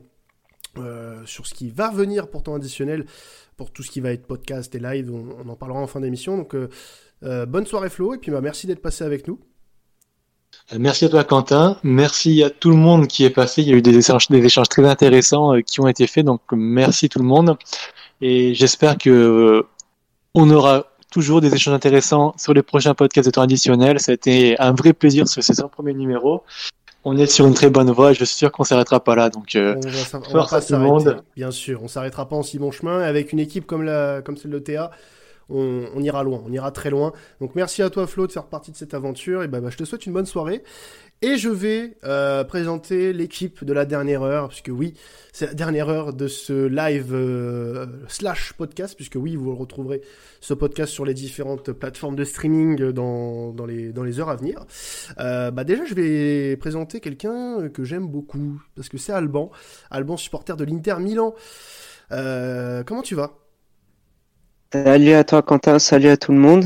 Bah je vais bien, je vais bien. Je te remercie encore une fois pour euh, l'invitation et je vous félicite pour euh, pour ce cap euh, franchi avec avec temps additionnel euh, et que cela perdure encore très très très longtemps. Ouais, bah merci à toi. Et puis bah j'espère qu'un jour tu nous rejoindras quand même, parce que je te fais, euh, je te fais un petit peu de drague, euh, on va dire ce qui est, hein, depuis, depuis plusieurs mois pour que tu rejoignes nos rangs, mais il est, il est difficile. Je pense que je vais demander à, à Brice qui te file un, un chèque, un chèque de signature. C'est- oui, je suis pas mal occupé malheureusement. Non, euh, mais t'inquiète enfin, malheureusement, euh, ce sera avec plaisir, mais c'est enfin tant, tant, tant que j'ai tant que j'ai des jeunes à coacher, le boulot à côté, le et en tant que licencié euh, sur le plan amateur, c'est vrai que c'est assez euh, assez compliqué de pouvoir s'engager là-dessus. Non, mais t'inquiète pas, il y- il y aura un temps pour tout. Il y aura un temps pour tout.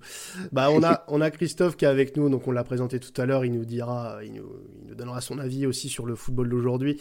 Euh, sachez que cet homme est très vieux. il est très très vieux, donc il va pouvoir nous donner son avis sur le football. Euh, on a Maxime dans la commanderie qui a attendu que je lui donne la parole. Qu'est-ce qu'il est discipliné aujourd'hui, Maxime? C'est peut-être euh, la nuit, ça. Ouais, je suis, je respecte les règles ce soir.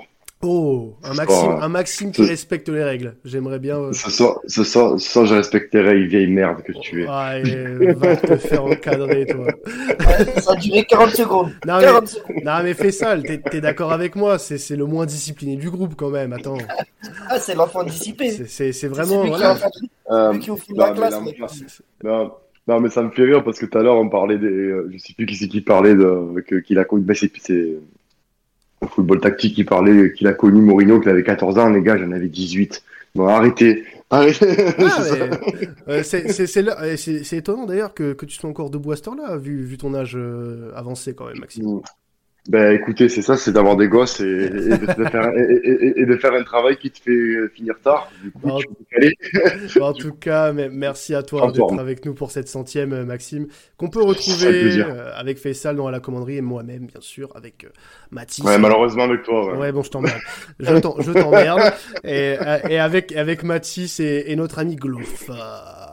Qui, Glofar. qui, qui est aussi, euh, qui n'a pas pu venir malheureusement, mais qui euh, est aussi sur la commanderie avec nous.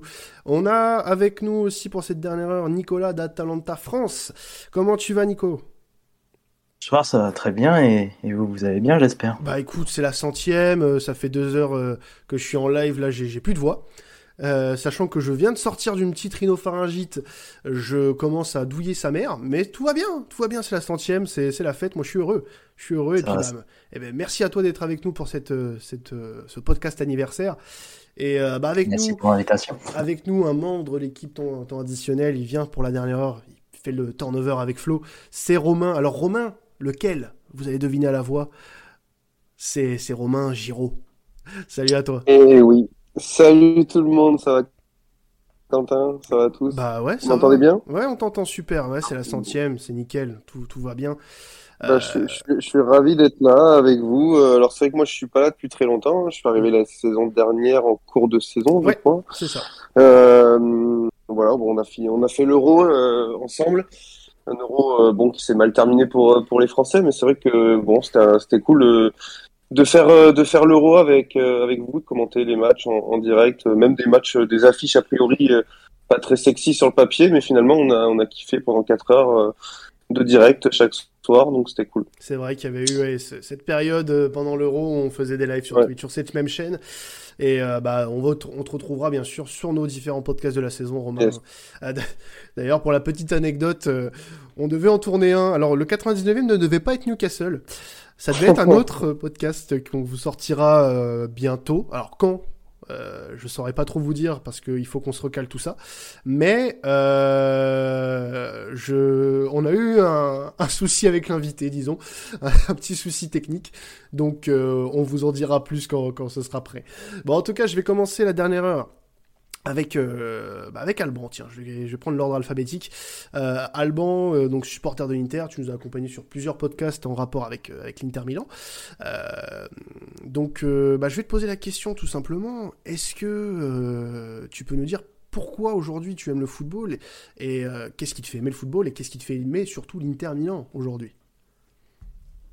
Alors le, football, bah, c'est, on va dire que c'était comme une évidence pour, euh, pour moi parce que j'ai euh, j'ai grandi avec un ballon dans, dans, dans les pieds depuis, depuis tout petit.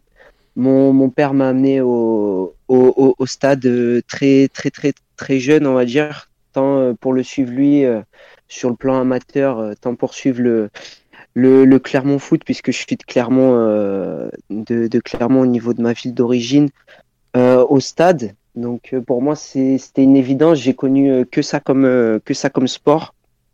J'ai vécu beaucoup de, de, de, de grands moments. Je suis, je suis d'une génération qui, qui a connu les Thierry Henry, les, les Zidane, l'explosion de, de Franck Ribéry, ce, ce genre de joueur-là. On est de la même Donc, génération euh, du coup. Je me on- reconnais beaucoup ouais, dans ce que donc, tu dis là pour le coup. Donc ouais, c'est pour ça, c'est, je pense, une génération euh, euh, vraiment, je pense que c'est euh, euh, qui, est en train de changer euh, malheureusement au- aujourd'hui avec beaucoup de joueurs qui justement, de toute façon, faut faut tous qu'on passe par là, mais avec des joueurs voilà qui nous ont fait vibrer, qu'on voit tous au fur et à mesure partir partir à la retraite, donc on, se rend compte que c'est une page pour nous qui, se tourne. Mais ouais, le, foot, c'est quelque chose qui pour moi rythme ma vie du, du matin jusqu'au jusqu'au soir. Quoi. hein. Le matin, on, on regarde les, les différentes infos qui ont pu se passer euh, la veille qu'on qu'on a raté. Euh, Quand il y a un match à regarder, qu'on a le temps, euh, on, on, on le regarde. Alors après, pas avec autant d'analyse tactique que, que, que Patrick, par exemple, mais Non, non, une avec fraude, beaucoup... c'est une fraude.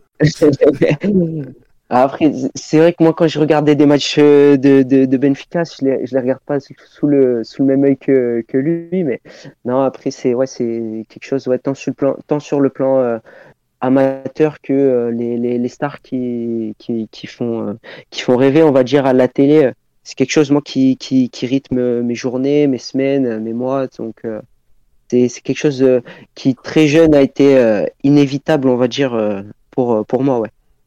Alors, ça, ça, du coup, l'Inter, ça date de quand exactement? Alors moi, l'Inter, c'est euh, un match euh, vraiment bien précis. C'est la demi-finale aller euh, de la Ligue des Champions 2010 contre, contre le Barça. Je suis tombé littéralement amoureux du, du, du club. C'est peut-être une phrase qui est revenue peut-être plusieurs fois dans la soirée, mais je l'ai entendu, entendu deux, trois fois. C'est vrai que l'aspect de voilà tomber amoureux d'un- club, c'est bah déjà tu peux pas le tu peux pas le changer une fois que tu, tu tombes amoureux d'un club, tu peux pas derrière c'est impossible d'aller voir euh, d'a- d'aller voir ailleurs. Et puis surtout euh, c'est quelque chose qui qui s'explique pas. Le, le match, je devais avoir euh, je devais avoir euh, 13 euh, 13 14 ans, quelque chose comme ça. Et c'est le, le grand Barça qui qui arrive qui arrive au Meazza euh, avec euh, les, des, pronostics ultra en faveur, on va dire, pour, euh, pour les Barcelonais. Puis moi, je m'attends à, avoir une leçon de football, puis je vois un stade plein à craquer, un, un bruit, même, même à la télé, vraiment très, très impressionnant.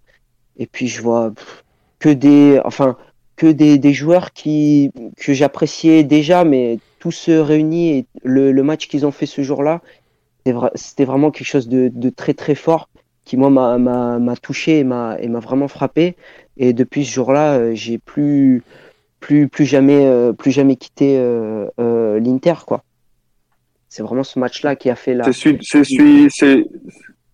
C'est le match où Mourinho il, il, il court sur le terrain là, c'est ça non? Non, C'est ça, c'est le match juste après. Ça, c'est en Ah, fait le le retour, match. Ouais, le match aller est vraiment impressionnant parce que l'Inter l'emporte euh, l'emporte 3-1.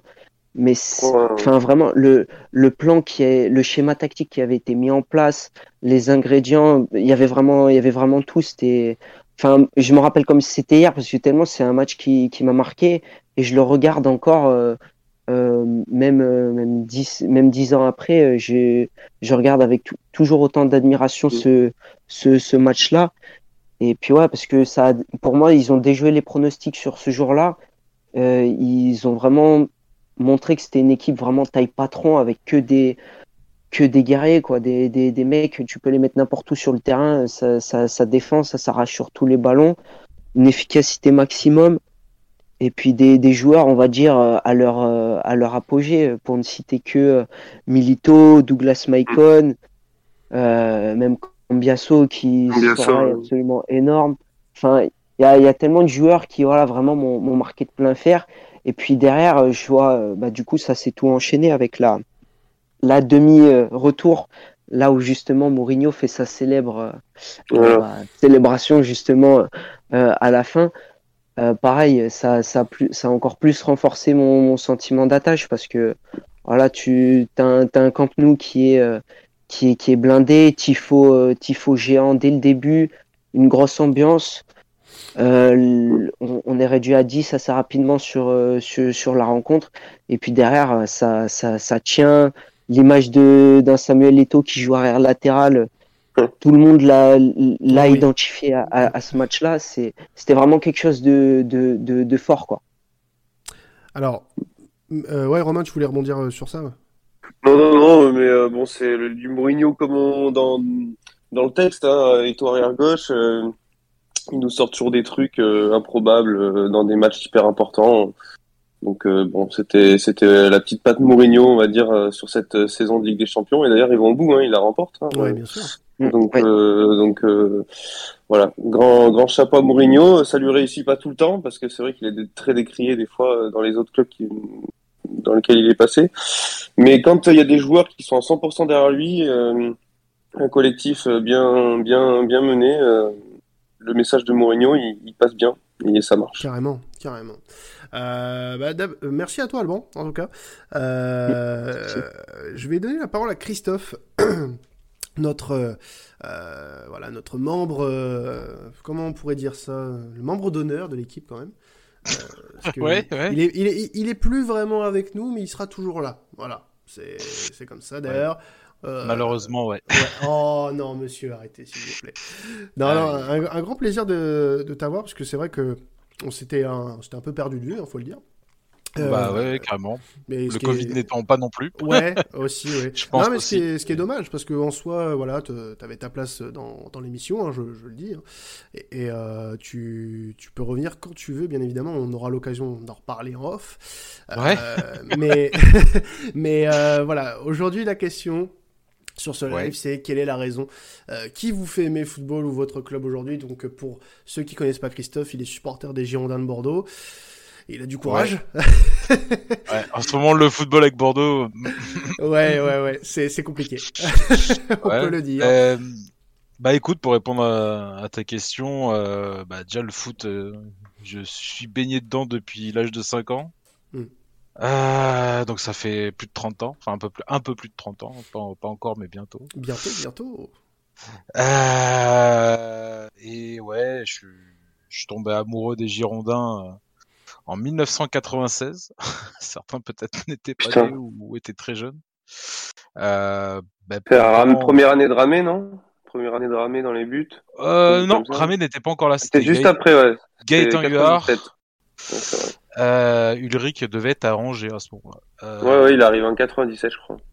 Et du coup, bah, c'est la fameuse année, enfin c'est 95-96 du coup la saison. C'est la fameuse année où Bordeaux est allé en finale de, de C3, euh, finale perdue euh, contre le Bayern. C'est mon pro, le premier match euh, que je me euh, bah, que je me rappelle qui m'a marqué, même si euh, le match le plus mythique c'est forcément Bordeaux-Milan en quart de finale. Mm. Je, je, je n'ai pas de souvenir malheureusement. Mais, euh, mais voilà, c'est un match qui m'a qui m'avait marqué avec euh, déjà bah, Lizarazu, Zizou, euh, Dugas. Ouais, Euh, la grande autres, époque hein. de Bordeaux euh, dans les Et- années 90, ouais. Ouais, tout à fait. Et qui a fait que, ben voilà, j'ai comme comme tous tous les, les gens qui sont passés avant moi ont dit, ben on tombe amoureux d'un club comme ça, Mm. sachant qu'en plus je suis un peu originaire de la région, donc euh, forcément. Bah, c'est ça, toi, t'es- t'es bor- t'es bordelais du coup. euh, Alors pas bordelais, mais euh, du Lot-et-Garonne, donc c'est dans la région aquitaine. Hein, mais bon, bah, ouais, euh, ouais, je vois. Agen, tout ça quoi. ça a aidé un petit peu aussi, forcément. Mais euh, mais voilà, et puis. Bah, à Agen, c'est compliqué d'avoir une équipe de foot. Hein. Ah, c'est Euh, plus le rugby. C'est plus Ouais, le voilà, rugby. ouais. Même à Bordeaux, en ce moment, tu sais, le rugby marche Oui, oui, bah, ça, ça tourne beaucoup mieux, c'est clair. Ouais. Mais bon, il y a une équipe en Ligue 1 au moins, parce que euh, Lot-et-Garonne. Pour l'in- pour l'instant. Euh, Ouais. Mais Non, euh, on va vous souhaiter le meilleur quand même, mais bon, pas trop, pas trop non plus. écoute, c'est c'est compliqué. là. Après, euh, je vais pas faire euh, étalage de tout ce que je pense parce que sinon, on, y serait jusqu'à 4h, 5h du Bah, matin. je, me, si je me c'était plus. rappelle, je me rappelle même d'une émission qu'on avait faite. euh, T'étais sur le premier podcast où on avait parlé de la, Ouais. de la reprise des championnats après le Covid. Euh, Ouais. Et on avait fait aussi une émission sur les Girondins Lix. Je sais pas si tu te rappelles Ouais. en mai 2020. Tout à fait. Euh, où t'avais sorti la sulfateuse. Je me, j'avais réécouté cet épisode-là. la- Ah ouais. Ouais, ouais. Il y a pas, il y a pas si que je réécoute. Et euh, non, non, mais c'est des choses euh, vraiment. Tu dis le, le club aujourd'hui a, a, a pas, a pas vraiment bougé au final parce qu'il y y a eu le rachat par, par Gérard Lopez, Ouais. mais Ouais. euh, aujourd'hui tu vois pas. Bon, c'est encore tôt. Mais euh, il n'y a pas de réelle différence. Et, et- et je me demande comment des supporters comme toi ou comme d'autres passionnés euh, des, des Girondins tiennent encore Ouais. aujourd'hui. C'est- c'est- Il y a une gr- grosse force de caractère quand même là. Alors, il n'y a pas de réelle différence euh, sportivement. Ça, on est d'accord. Ouais. Euh, après, de toute façon, quand il est arrivé et que ça a été fait, de toute façon, enfin, ceux qui espéraient, enfin, espéraient un miracle, je pense qu'ils euh, ils voyaient pas le truc arriver ou je sais pas, ils étaient aveugles. Euh, après, déjà, les choses se sont un peu apaisées déjà euh, en interne, donc c'est c'est déjà une très bonne chose. euh, Bah, il le fallait de toute façon. après le départ de l'administration Loguépé. Mais oui, pour l'instant, la situation elle est ce qu'elle est. On est en Ligue 1. Gérard euh, GG euh, va pas rester, ne sera pas là éternellement. Bah, il est là pour faire du trading, hein, il l'a dit. Voilà, donc euh, de toute façon, il a été très honnête là-dessus, donc euh, enfin même s'il n'est pas très honnête. mais- Enfin bref, Euh, mais euh, voilà, c'est quelqu'un qui va pas rester euh, éternellement, donc euh, on va, on verra bien, on verra bien. Je pense qu'on va se sauver parce qu'il y a quand même des équipes euh, qui sont en grande difficulté cette année, et je pense qu'ils sont encore moins armés que nous, mais mais ça va être encore une saison compliquée. hein. L'année dernière, on s'est sauvé, je crois, à trois ou quatre journées de la fin. Ouais. C'était très tendu, donc euh, je pense que ça va être un peu le même type de saison. Il faut, il faut laisser passer euh, l'orage. Les clubs, c'est des cycles. Hein. Euh, J'entendais tout à l'heure le, le supporter de Barcelone parler. Je sais plus son nom. Franek. je suis désolé. Franek. Mais, euh, mais de toute façon, euh, tous les clubs connaissent des, des, des moments compliqués. Euh, je crois pas qu'il y ait un seul grand club qui n'a pas co- connu des, des petites périodes compliquées, même des années compliquées, euh, que ça soit sportive ou financière. Donc, euh, donc voilà, il faut, la- faut laisser passer l'orage et puis on, on verra bien. Faut pas, faut pas faire de plan sur la comète. Hein. Bah, c'est un, un beau message d'espoir en tout cas pour, euh, pour les Écoute, supporters. on n'a pas le choix, il faut espérer, hein, Oui, sinon s'il y a euh, plus il y on a plus s'ouvre rien. les veines, hein.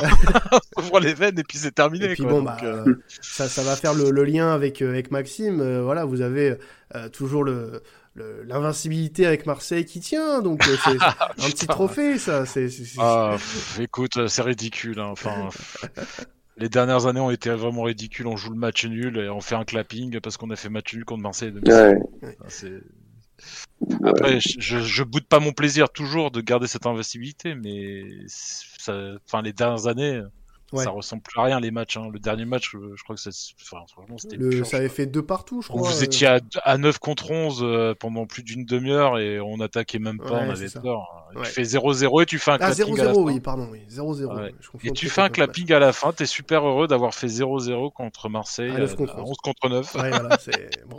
c'est quand même pas? incroyable. Pourquoi pas? T'a- t'a- T'avais Et- t'avais été au stade euh, à Chaban Non, ou... alors moi je suis pas, je suis pas sur Bordeaux. Ok, Euh, mais peut-être une fois ou deux, je sais pas. Après, je, f- enfin, avant le Covid, en tout cas, je faisais beaucoup de déplacements, de matchs en déplacement, comme je suis sur Paris. Euh, j'ai fait pas mal de matchs. euh, bah, le dernier match que j'ai dû faire, Au c'est peut-être je crois. Euh, non, au parc, j'y vais plus trop, ça coûte un peu trop cher. Tu m'étonnes.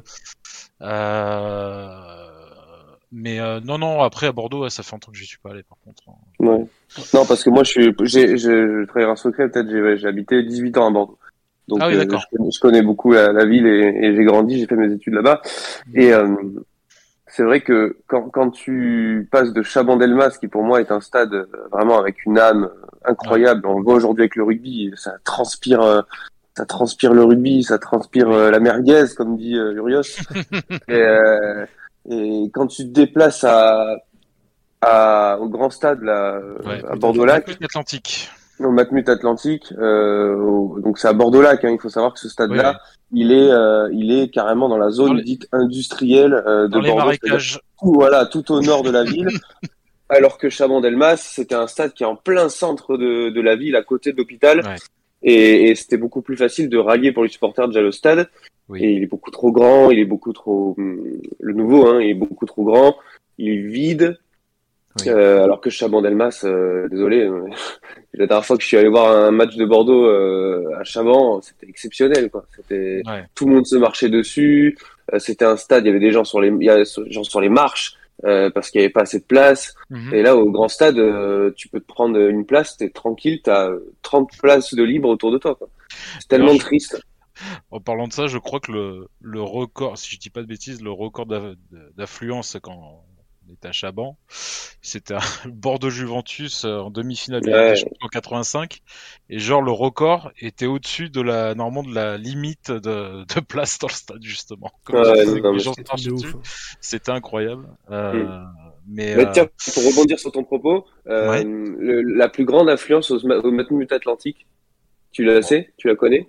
Bah, ça doit être plein. hein. C'est- Pour le, le premier Ouais, match, non, mais pour quel match? Ben, ça devait être Non. Bordeaux-Montpellier, le premier match au Matmut, je Non, pense. pas, tu vois, c'est un match de l'Euro 2016. Ah ouais, Ouais, pour, je pour que- te, ouais, pour, pour te dire, pour te dire que, que les, les gens n'ont- pas envie d'aller dans ce stade et surtout, euh, ça, se, ça, se retrans, ça se retranscrit sur les, les joueurs. C'est-à-dire que les joueurs euh, étaient transportés par ce stade quand tu étais à Chabandelmas, guichet fermé et tout ce que tu ce que as derrière. Et, et là que tu arrives dans un stade de, bah, de, de ligue, quoi, de DH, euh, Ouais. où t'as où bah, les gens sont plus euh, contents d'aller dans le, dans le carré euh, où il y a les, petits fours plutôt que, que, que au stade. Quoi. Moi, je veux dire, j'ai passé un match au stade dans le carré petit four, entre guillemets. J'ai pas vu une seule fois le, le match. Je suis resté, euh, je suis resté à manger des petits fours. Et d'ailleurs, c'était un Bordeaux-Reims, dernier match de Mendy dans les cages. Et Reims avait gagné un 0 C'était catastrophique. Donc, euh, pour te dire, les gens vont au stade maintenant, c'est pour, euh, pour picorer. euh, parce que c'est très bon, par contre, dans le salon, il n'y a aucun souci. mais, mais- mais sur le terrain, je te jure, c'est pas ça. Quoi. Donc, Euh, après, tu sais, enfin, pour revenir au changement de stade, euh, Ouais, euh, bon, on l'a changé à- de base pour des questions de sécurité aussi. Bon, il y a eu l'euro, bien sûr, mais euh, Ouais. aussi c'était des questions de sécurité. Bon, il a réhabilité un petit peu pour le rugby, et tant mieux pour euh, le rugby, hein, ça marche très Oui, des fois, ils y jouent quelquefois. Après, euh, il faut pas non plus être aveugle. Même quand on était à Chaban, on remplissait pas non plus tout le temps. Ah non. Et, et surtout, en fait, comme le stade était plus petit, ben, tu sais, on- je pense qu'on fait le même nombre de places à l'heure actuelle, quasiment, que quand on était à Chaban. Donc, Bah, euh, Chaban, c'est 32 000, hein, quelque chose comme ça. ouais, donc ça se voyait moins. C'est Ouais, ouais, bah, c'est pour ça, ouais, ça fait plus famille. Et là, t'as, bah, t'as, même à peine un tiers qui est rempli en fait. Et c'est pour ça que ça se voit plus. Et forcément aussi à une époque, euh, bah, les équipes de Bordeaux, elles étaient beaucoup plus attrayantes que maintenant. Mm. Les joueurs, enfin les gens, comme tu dis, c'est compliqué d'aller au stade. Ils ont pas envie de se casser le cul, à se taper, euh, je sais pas combien, euh, soit d'heures de route, soit de, de transport euh, pour Mm. aller voir des matchs aussi peu intéressants, pour rester poli. Non, mais ça c'est sûr, ça c'est sûr. Mais moi j'ai un souvenir de Chaban-Delmas, euh, pour terminer là-dessus, euh, où c'était un Bordeaux-Bastia, donc pas une affiche a priori euh, forcément très alléchante. Euh, 32 000 personnes, guichet fermé. euh, Darcheville euh, qui met un doublé. Euh, Enfin, c'était vraiment. Oui, Jean-Claude. Non mais non mais pour te dire, c'est pas, c'était pas l'équipe de 2009. De- L'équipe de 2009, championne de France, il y a aucun souci. 99, c'est pareil. Euh, le stade était plein tous les week-ends. T'allais voir Bordeaux-Camp, euh, c'était euh, guichet fermé parce que l'équipe, euh, ça te donne envie de, de regarder le, le match, de venir les supporter. Mais en 2006-2007, c'était une, ça commence, c'était l'avant, on va dire Laurent Blanc, c'était avec Ricardo. Ouais, Et, euh, et, et, et, et cette équipe-là, bon bah, elle finit, euh, elle finit dans des dans des places correctes, hein, mais pas pas, euh, c'est pas de podium, il y a pas de place en Europa League. Je pense crois. que de mémoire, on fait milieu de tableau. Voilà, Avec le bref. record de match nul, je crois, en Ligue 1 à, ce- moment-là. Alors tu vois, et je vois, je vois, je vois, je vois un Bordeaux-Bastia, 32 000 personnes quoi. Ouais, c'est À incroyable. ce hein. moment-là. Bah, Et c'est c'est plein. Aujourd'hui, tu vas avoir un Bordeaux-Bastia au Matmut Atlantique, il y a Ah, t'as 10 5 000. 000 personnes.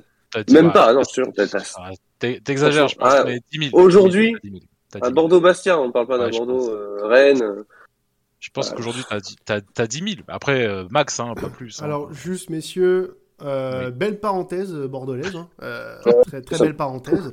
Euh, mais il faut que je fasse passer mes autres invités quand même. Oui, oui, bien, oui, Euh, bien. alors, on, on a Maxime, mon, mon collègue euh, dans la commanderie qui est, qui est- qui est avec, euh, qui est avec nous. Euh, on va pas te présenter. Hein. Euh, je pense que les gens de Sports. Content qui suivent le podcast Sports Content te connaissent. C'est devenu une, une légende, une sommité dans, dans son domaine. Ah, mais pas, pas, pas dans les bonnes, pas dans les bonnes, pas pour les bonnes raisons, bien Oh, évidemment. si, mais- si, si, si, bah attends. c'est pas, c'est pas pour mon, c'est pas pour mon côté lyrique, tu vois. Oh, si. Ah, allez, allez, tu, tu, tu te sous-estimes, tu te sous-estimes. Là, Ma- Maxime, voilà, donc euh, supporter de, de l'Olympique de Marseille depuis la, la nuit des temps. Euh, donc on a dû parler un petit peu de Bordeaux, là, ça a dû te chauffer un petit peu. Non, non, non, non, je suis même triste que, je te jure, je suis même triste que Bordeaux euh, euh, est, à ce point en fait, parce que c'était tellement bien euh, la rivalité best happy. Cette ri- c'est- ou à l'époque où Bordeaux flambait, il y avait, y avait du répondant parce que parce que la, rivalité OM-PSG c'était créé par Canal, c'est fade. Que la réalité Bordeaux-Marseille, la rivalité Bordeaux-Marseille, c'est une rivalité sportive. Euh, donc je suis un peu dégoûté quand même parce que euh, il manque un- encore un club un peu d'envergure et, et c'est c'est con que Bordeaux n'ait pas suivi le, la, la mouvance quoi, tu vois. Je suis, je suis un peu. Tu sais que, tu sais que, euh, tu sais que Bordeaux, euh, Marseille a gagné à Bordeaux en, en 2016. En 2015, pardon. Oui, mais ça, ça aurait dû être comme ça. Non, mais non, mais pour, non, mais pour de vrai, Marseille a gagné à Bordeaux, au stade Chaban-Delmas, en 2015. Euh, mais c'était pas contre Bordeaux, c'était contre Isaac. Oui, exact. Oui, non, t'as raison. Ouais. c'est vrai. Ah, mais tu après- peux, tu non, peux, mais- tu peux te ah. consoler avec ça. Non, mais après, tu vois, après, tu vois, moi, je suis pour la paix des peuples, et si je peux vous rendre heureux avec un 0-0 tout pourri, euh, je vous donne. Ah, non, non, moi j'en ai marre. Eh, Il y en a marre des 0-0. Je quitte à perdre l'invincibilité des fois. je- C'est les joueurs, du coup, ils sont bloqués maintenant. Et ça, ils ont peur. C'est- Faut, faut pas Ah faire. ouais, Alors, ah, c'est compliqué. Alors du, du coup, et Maxime, donc bah forcément supporter de l'OM depuis maintenant des décennies. Euh, Non, supporter de Caen, euh, Ah je suis cadet. oui, bah c'est pour ça on va, on va bientôt voir un podcast sur le stade Malherbe de Caen. Tout à fait. non, non, mais ouais, bah, justement, bah, la question que qu'on pose depuis le début de la soirée. Euh, toi, qu'est-ce qui te fait aimer le football aujourd'hui? Et bien plus particulièrement l'Olympique de Marseille euh, de nos de nos jours. Ben, ben, l'OM, on va dire que euh, de- du fait de ma naissance euh, dans cette cité phocéenne et, et, mon, et mon père et la famille, etc., qui, qui était fan, qui est fan du club, ben, forcément, tu ne peux qu'être fan du club. Mais après, euh, si je devrais, un peu comme Christophe, tu vois, c'est moi la génération qui m'a fait découvrir le foot. Et malheureusement, c'était l'année où l'OM est en D2, donc la, la, saison 94-95, euh, où je découvre les Tony Cascarino, euh, euh, parce que pendant l'année du titre euh, et, de, et les années tapis, j'étais un peu petit, j'avais de 5 ans, euh, 7 ans, donc euh, oui, j'étais conscient, mais j'avais pas l'esprit critique encore. Et euh, là, bon, je commençais quand même à avoir un esprit critique. C'était mes premières années au stade. euh, donc j'ai connu l'ancien stade aussi. Là, on se marchait dessus. Il y avait des tribunes populaires, comme on disait. Là, Avant, euh, avant euh, la Coupe du Monde, du coup. Ah oui, oui, c'est ça, c'était avant la Coupe du Monde, donc c'était en populaire, donc maintenant ce que vous appelez vous les virages, avant on appelait ça les populaires. Il n'y avait pas de chaise, en fait, c'était, tu étais debout comme un sanglier, et il fallait avoir des bons genoux, hein, parce que tu, tu- tu- tu restais debout. Et euh, non, non, c'était mes premières années, et, euh, et après ce qui m'a fait, ce qui me fait suivre le foot, ben, c'est peu, je rejoins ce qu'il a dit euh, au football tactique tout à l'heure, c'est euh, c'est devenu une science en fait. hein. C'est un des seuls sports où maintenant on peut l'apprendre à l'école comme une science. Tu vois, on peut avoir une matière football maintenant. Tu vois, c'est tellement que c'est complexe et tellement que c'est pointu. Et on, le voit. Enfin, je, je- j'en parle souvent dans, la commanderie. J'adore tout ce qui est tactique et les subtilités tactiques. Et, euh, et c'est vrai qu'avec le foot, tu n'es pas, es pas déçu. Donc euh, c'est pour ça que bon après j'ai fait une, personnel, j'ai fait une carrière dans le rugby, donc rien à voir. Mais, mais je me suis toujours passionné pour le, pour le foot. euh, pour le foot par rapport à ça, ben, c'est vrai que Mourinho, euh, il en a parlé, euh, c'était un précurseur. dans- voilà, c'est un tacticien hors pair, le gars. le, le mec, il a jamais joué au ballon, si c'était, je crois, en D3 ou en D4 portugaise, hein, je crois même pas.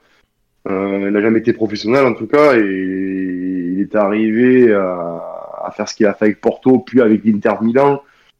Euh, bon, après, c'était plus compliqué pour lui en Angleterre, mais, euh, mais je veux dire, c'est, c'est, ce qui fait, ce qui m'a fait continuer dans le foot, en fait, si tu veux, voilà, pour répondre à, Ouais. à ta question. Mais le, le l'OM, c'est, euh, bah, l'OM, c'est, l'OM, quoi, je veux dire, hein, c'est, tu nais à Marseille, euh, forcément, euh, tu quand tu connais le stade Vélodrome, euh, chose que bientôt, Quentin, tu connaîtras bientôt, Oui, j'espère. euh, normalement, normalement, euh, c'est pas encore booké, mais début novembre, euh, c'est censé On te prépare ça avec Fessal. hein. On te prépare ça avec Fessal. Tu vas connaître Ah. ce que c'est l'apéro avant et tout. Non, tu vas savoir ce que c'est avoir la, avoir la chiasse du kebab à 5 euros. Non, mais tu vas voir. C'est... non, non, Il faut te baptiser en fait. Tu vois, c'est, mais, un je, baptême. non, mais je vous attends. Moi, moi je, je veux que, qu'on fasse ça ensemble. Ouais, ouais, oui, le match, hein. Bien sûr, on parle de l'OM. on parle de- Oui, non, mais eh, commence pas. Il est 23h30 là, monsieur. Ouais, c'est pour ça qu'il fait passer tard. C'est carré rose en fait. Ouais, c'est ça. C'est- pour. euh, Là, je vais rendre hommage à, à Brice. Tu sais, c'est le moment dans, dans la radio libre où tu, euh, tu dérapes un peu. Et c'est pour ça que je t'ai fait intervenir le tard le soir parce qu'il y a moins Ouais. de monde. Ouais, non, mais j'apprécie. Je, je, je me souviendrai de ce moment. tu, tu ma caution, ma caution euh, moins de 18 euh, du CSA. non, mais voilà, bah après, voilà, bah, c'est. Ouais, bah après, c'est vrai qu'on a, des, on a eu, et on a, on a encore des moments compliqués parce que ben, c'est plus le club, euh, malgré ce que tout le monde dit sur Twitter, etc. L'OM n'est plus le club qui était au- auparavant. Bien sûr. Parce que malheureusement, il y a beaucoup de, euh, de gens ben, de la nouvelle génération qui n'ont pas connu euh, un OM glorieux, ou alors si ce n'est le, le titre de 2010. Mais disons que voilà, c'est. On verra cette saison si déjà on va, on va que- faire quelque chose, hein, je l'espère, parce que moi, faire des podcasts où. Bien. Ou rappelle, ou rappelle-toi, Quentin, où, où, c'est compliqué, sous, la, la- la première saison Euh, de la commanderie était compliquée, quoi. Ah, c'était compliqué, il fallait se gérer la Ligue des Champions, où on se faisait humilier. On faisait la gueule. Il fallait, ah, il fallait se gérer plein de choses. Là, c'était nerveusement, c'était très compliqué. On a commencé dans le dur et là, bon, bah, écoute, on va voir avec Sampaoli ce que ça va, que ça va faire. hein. Euh, on a eu, on a eu les débordements de, les débordements de la commanderie, euh, le Covid. Enfin, non, c'est, très bien, c'est, très bien. Puis j'ai eu la chance d'intervenir aussi euh, dans, ton- dans ta brave émission hein, pour euh, Manchester City. Oui. Ouais, voilà. Tu l'avais fait ouais, pour pas- ouais, la Ligue des Champions l'année dernière, c'est ça. la Ligue des Champions où j'avais, je pensais pouvoir faire un résultat contre les Citizens. Non, on s'est fait casser le fou. mais bon, ça, ouais, moi je suis un mec comme ça. Moi je suis un mec. Non mais Ah, moi, je suis un mec de- Maxime, Maxime, il a pas sa langue dans sa poche, mais c'est un optimiste. Euh, non, non, non, non. Un, semi-optimiste. Alors attends, non, Attends, oui, attends. oui, non, non, non, mais je sais ce que tu vas dire. Je sais ce que tu vas dire. Mais t'es, t'es, t'es optimiste quand tu le veux aussi. Parce que là, cette saison, il y a de quoi être optimiste et t'es tout le temps, tout le temps en train de dire oui, mais moi, j'aurais pas fait ça, je comprends pas. Mais, oh, Eh. oh, euh, Parfois, tu m'énerves un petit peu. mais j'en peux plus. Mais, mais attends, mais dis, me, me dis pas le contraire. Quand tu vois que tu fais une composition à Lille, une, compo- une Ah non, mais- composition, une composition de, de, de chenille. C'est une chenille ta composition. j'étais au stade, je, je t'inquiète pas, je. Ah, voilà, voilà. Hein, voilà. Quand tu vois ça et que moi j'étais à la télé, tu vois, je vois ça et tout, euh, tranquille, et je vois qu'elle est à sa gauche, donc à un moment donné, je fais un AVC. Tu vois, je je dis non, c'est pas possible. Tu vois, c'est pas possible. Fait, bon, bon, voilà, à parté. Mais c'est vrai que, euh, tactiquement parlant, euh, l'Olympique de Marseille, c'est, on ne sait pas, hein, t'as l'impression d'être dans dans la tête d'un schizophrène, en fait. Tu sais pas ce qui va se passer, tu sais pas, à tout moment, tu peux en prendre 4 comme tu peux en mettre 6. Il faut avoir un cœur bien accroché.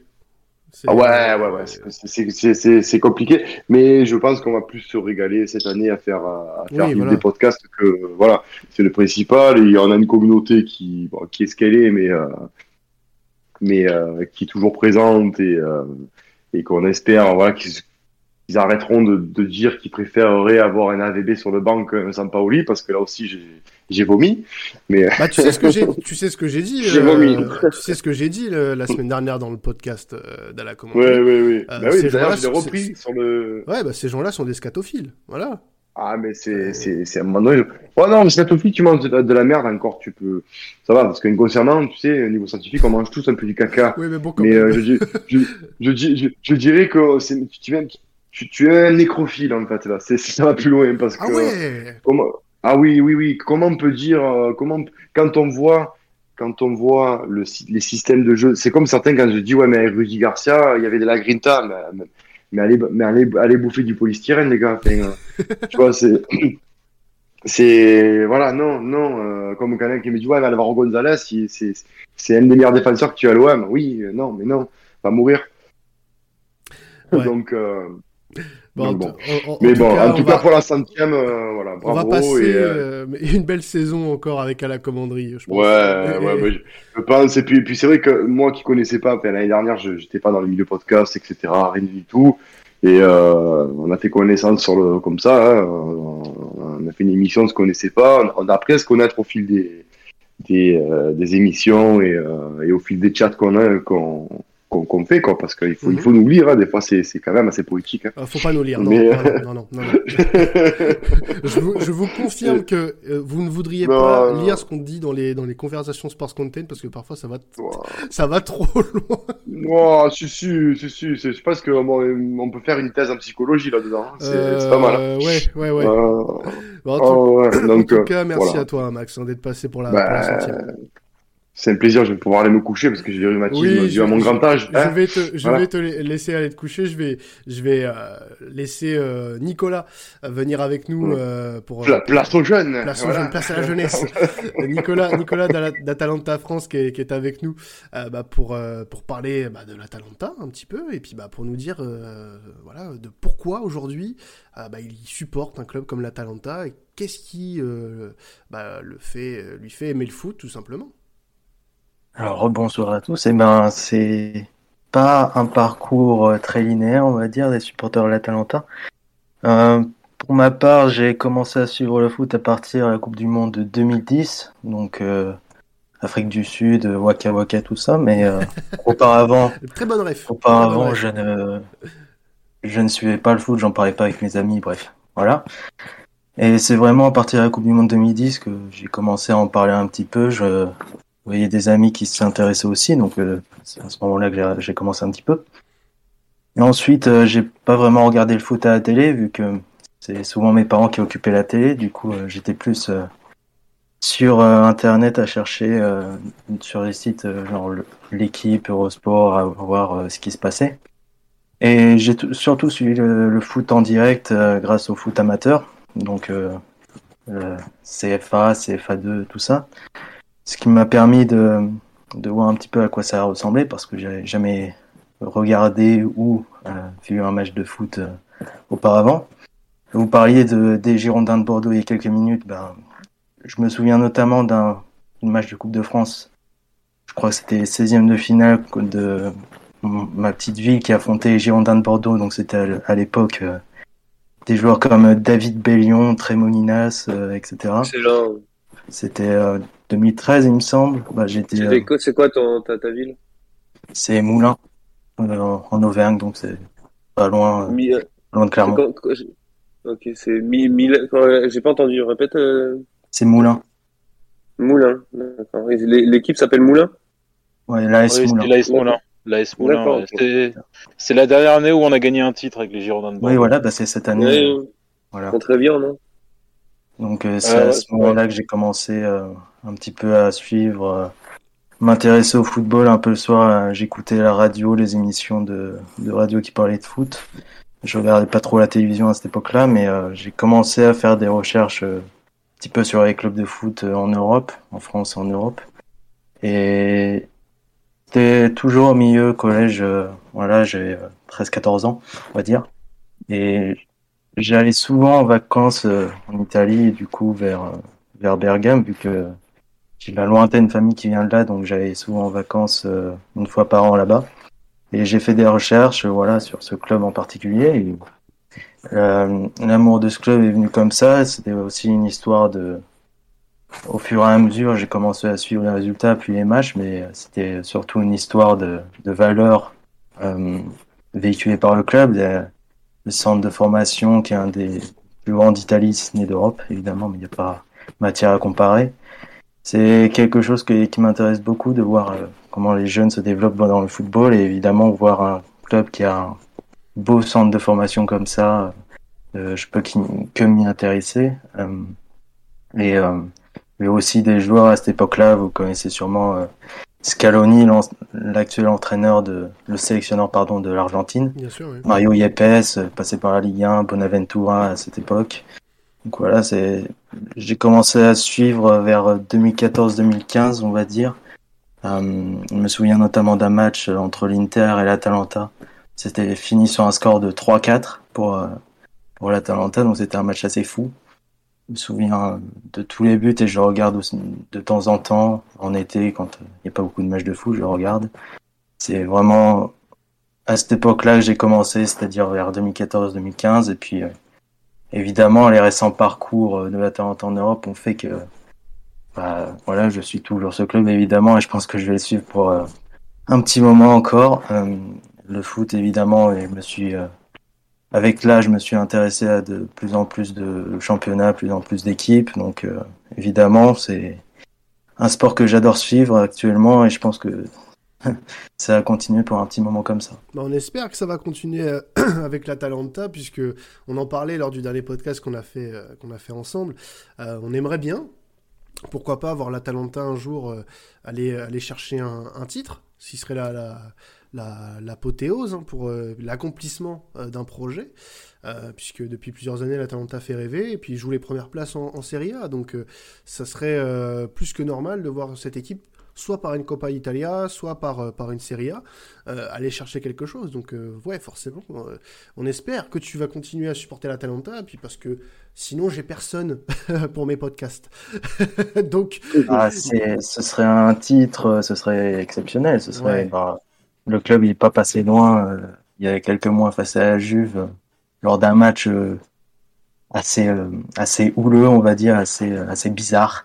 Mais et ça fait depuis 1963 qu'il n'y a pas eu de trophée du côté de l'Atalanta, donc euh, je peux comprendre parfois quand euh, un club comme Marseille n'a pas eu de trophée depuis quelques années ou que un club euh, comme euh, Marseille n'a pas un club comme Marseille, Bordeaux, voilà, ils n'ont pas eu de titre depuis un moment. Bah, moi, j'ai pas vécu de titre avec mon club, donc euh, j'aimerais bien un jour quand même. on te le souhaite. On Que- te le souhaite, que tu puisses vivre ça. Ouais. Alors, je vais finir avec Romain, puisque bon, euh, quand même, que tu nous donnes un petit peu, euh, toi, ton, ton avis sur la question. Euh, toi, aujourd'hui, euh, le football, à travers bah, tes activités, puisque on sait que tu interviens aussi euh, chez RMC, euh, notamment sur euh, le domaine de l'arbitrage. Euh, Absolument. et euh, bah voilà, à travers tout ça, parce que tu- parce que tu es arbitre aussi au niveau régional, en R2. Euh, Donc euh, voilà, ton, ton amour du football, en plus, voilà, à travers l'arbitrage ou même en, en tant que supporter. Euh, toi, qu'est-ce que tu peux nous dire sur ça? Pff, moi, comme tout le monde, hein, mon amour du football, il a débuté en m'identifiant sur une équipe de foot. C'est assez, assez particulier comment moi je me suis, je me suis intéressé au foot. Bon, c'est commencé d'un d'un tournoi en CE2 euh, où on jouait au foot et là j'ai commencé à m'y intéresser et à suivre le foot euh, à la télévision. C'est quand je suis arrivé euh, à Bordeaux en fait, euh, parce que je suis né dans la région parisienne et euh, je suis arrivé à Bordeaux euh, en 2000, je sais plus du tout, en 2005, un truc comme ça. Et, euh, et en fait, euh, je n'avais pas d'équipe de cœur. Je, je, je m'intéressais pas à une équipe forcément. Euh, c'était pas 2005, peut-être c'était 2002-2003 vers là. Après la Coupe du Monde euh, en Corée. Et, euh, et en fait, euh, mes, tous mes nouveaux amis entre guillemets à l'école primaire euh, que, que je fréquentais euh, étaient tous pour les Girondins de Bordeaux évidemment. Et du coup, bah moi, juste pour les faire chier au début, je disais que j'étais parisien, ce qui était vrai, mais je m'en fichais un petit peu du PSG quoi. Je suivais à travers mon père, etc. Et en fait, à chaque fois qu'il y avait un match du PSG, il me charriait dès qu'il perdait, euh, quoi que ce soit. Et en fait, j'ai commencé à m'énerver et à regarder les matchs du PSG. Et à ce moment-là, j'ai commencé à être supporter du PSG. et euh, et il y avait y avait Ronaldinho à cette époque. Euh, euh, D'ailleurs, je me souviens d'un- d'un Paris-Bordeaux euh, à, à- au parc où euh, Ronaldinho rate un penalty face à Ramé et euh, ils n'ont pas manqué de, de me le faire, de me, le- de me le souligner d'ailleurs euh, le lundi. Et euh, du coup, oui, voilà. Après, tout, je suis vraiment tombé amoureux du PSG à ce moment-là. Et puis euh, l'apothéose, c'est évidemment quand Paoletta euh, des Girondins de Bordeaux vient au Paris Saint-Germain. Et là, euh, c'était pour moi euh, mon dieu, euh, mon monstre sacré. Pour moi, c'est le plus grand euh, attaquant de l'histoire du PSG, euh, toute génération confondue, euh, parce qu'il a réussi à être meilleur but. Ouais, il a réussi à être meilleur buteur de l'histoire du club avec une équipe qui joue le maintien. Il a réussi à être meilleur buteur du championnat euh, deux fois avec le PSG, alors que le PSG joue une fois milieu de tableau, une fois le maintien. Euh, donc pour moi, c'est le meilleur attaquant de l'histoire du PSG. Il a eu 109 buts, détrôné depuis par euh, Mbappé, Cavani et Ibra. Et, euh, et voilà. Et ensuite, euh, écoutez, moi, oui, j'intéresse sur l'arbitrage. Euh, comment ça m'est venu, c'est que j'ai toujours voulu arbitrer. Et puis un jour, dans mon club euh, en Gironde, j'ai demandé à me faire former. C'était en 2012. Et depuis, voilà, j'ai gravi un petit peu les échelons. J'ai commencé en départemental, régional. J'ai même, je suis même passé par euh, la formation des arbitres. J'ai formé euh, pendant deux saisons les nouveaux arbitres de la Ligue d'Aquitaine qui venaient pour se former et devenir arbitre. Et du coup, voilà, ça me passionne beaucoup. euh, et c'est en fait, euh, c'est un autre monde en fait, complètement l'arbitrage. C'est c'est comme une équipe.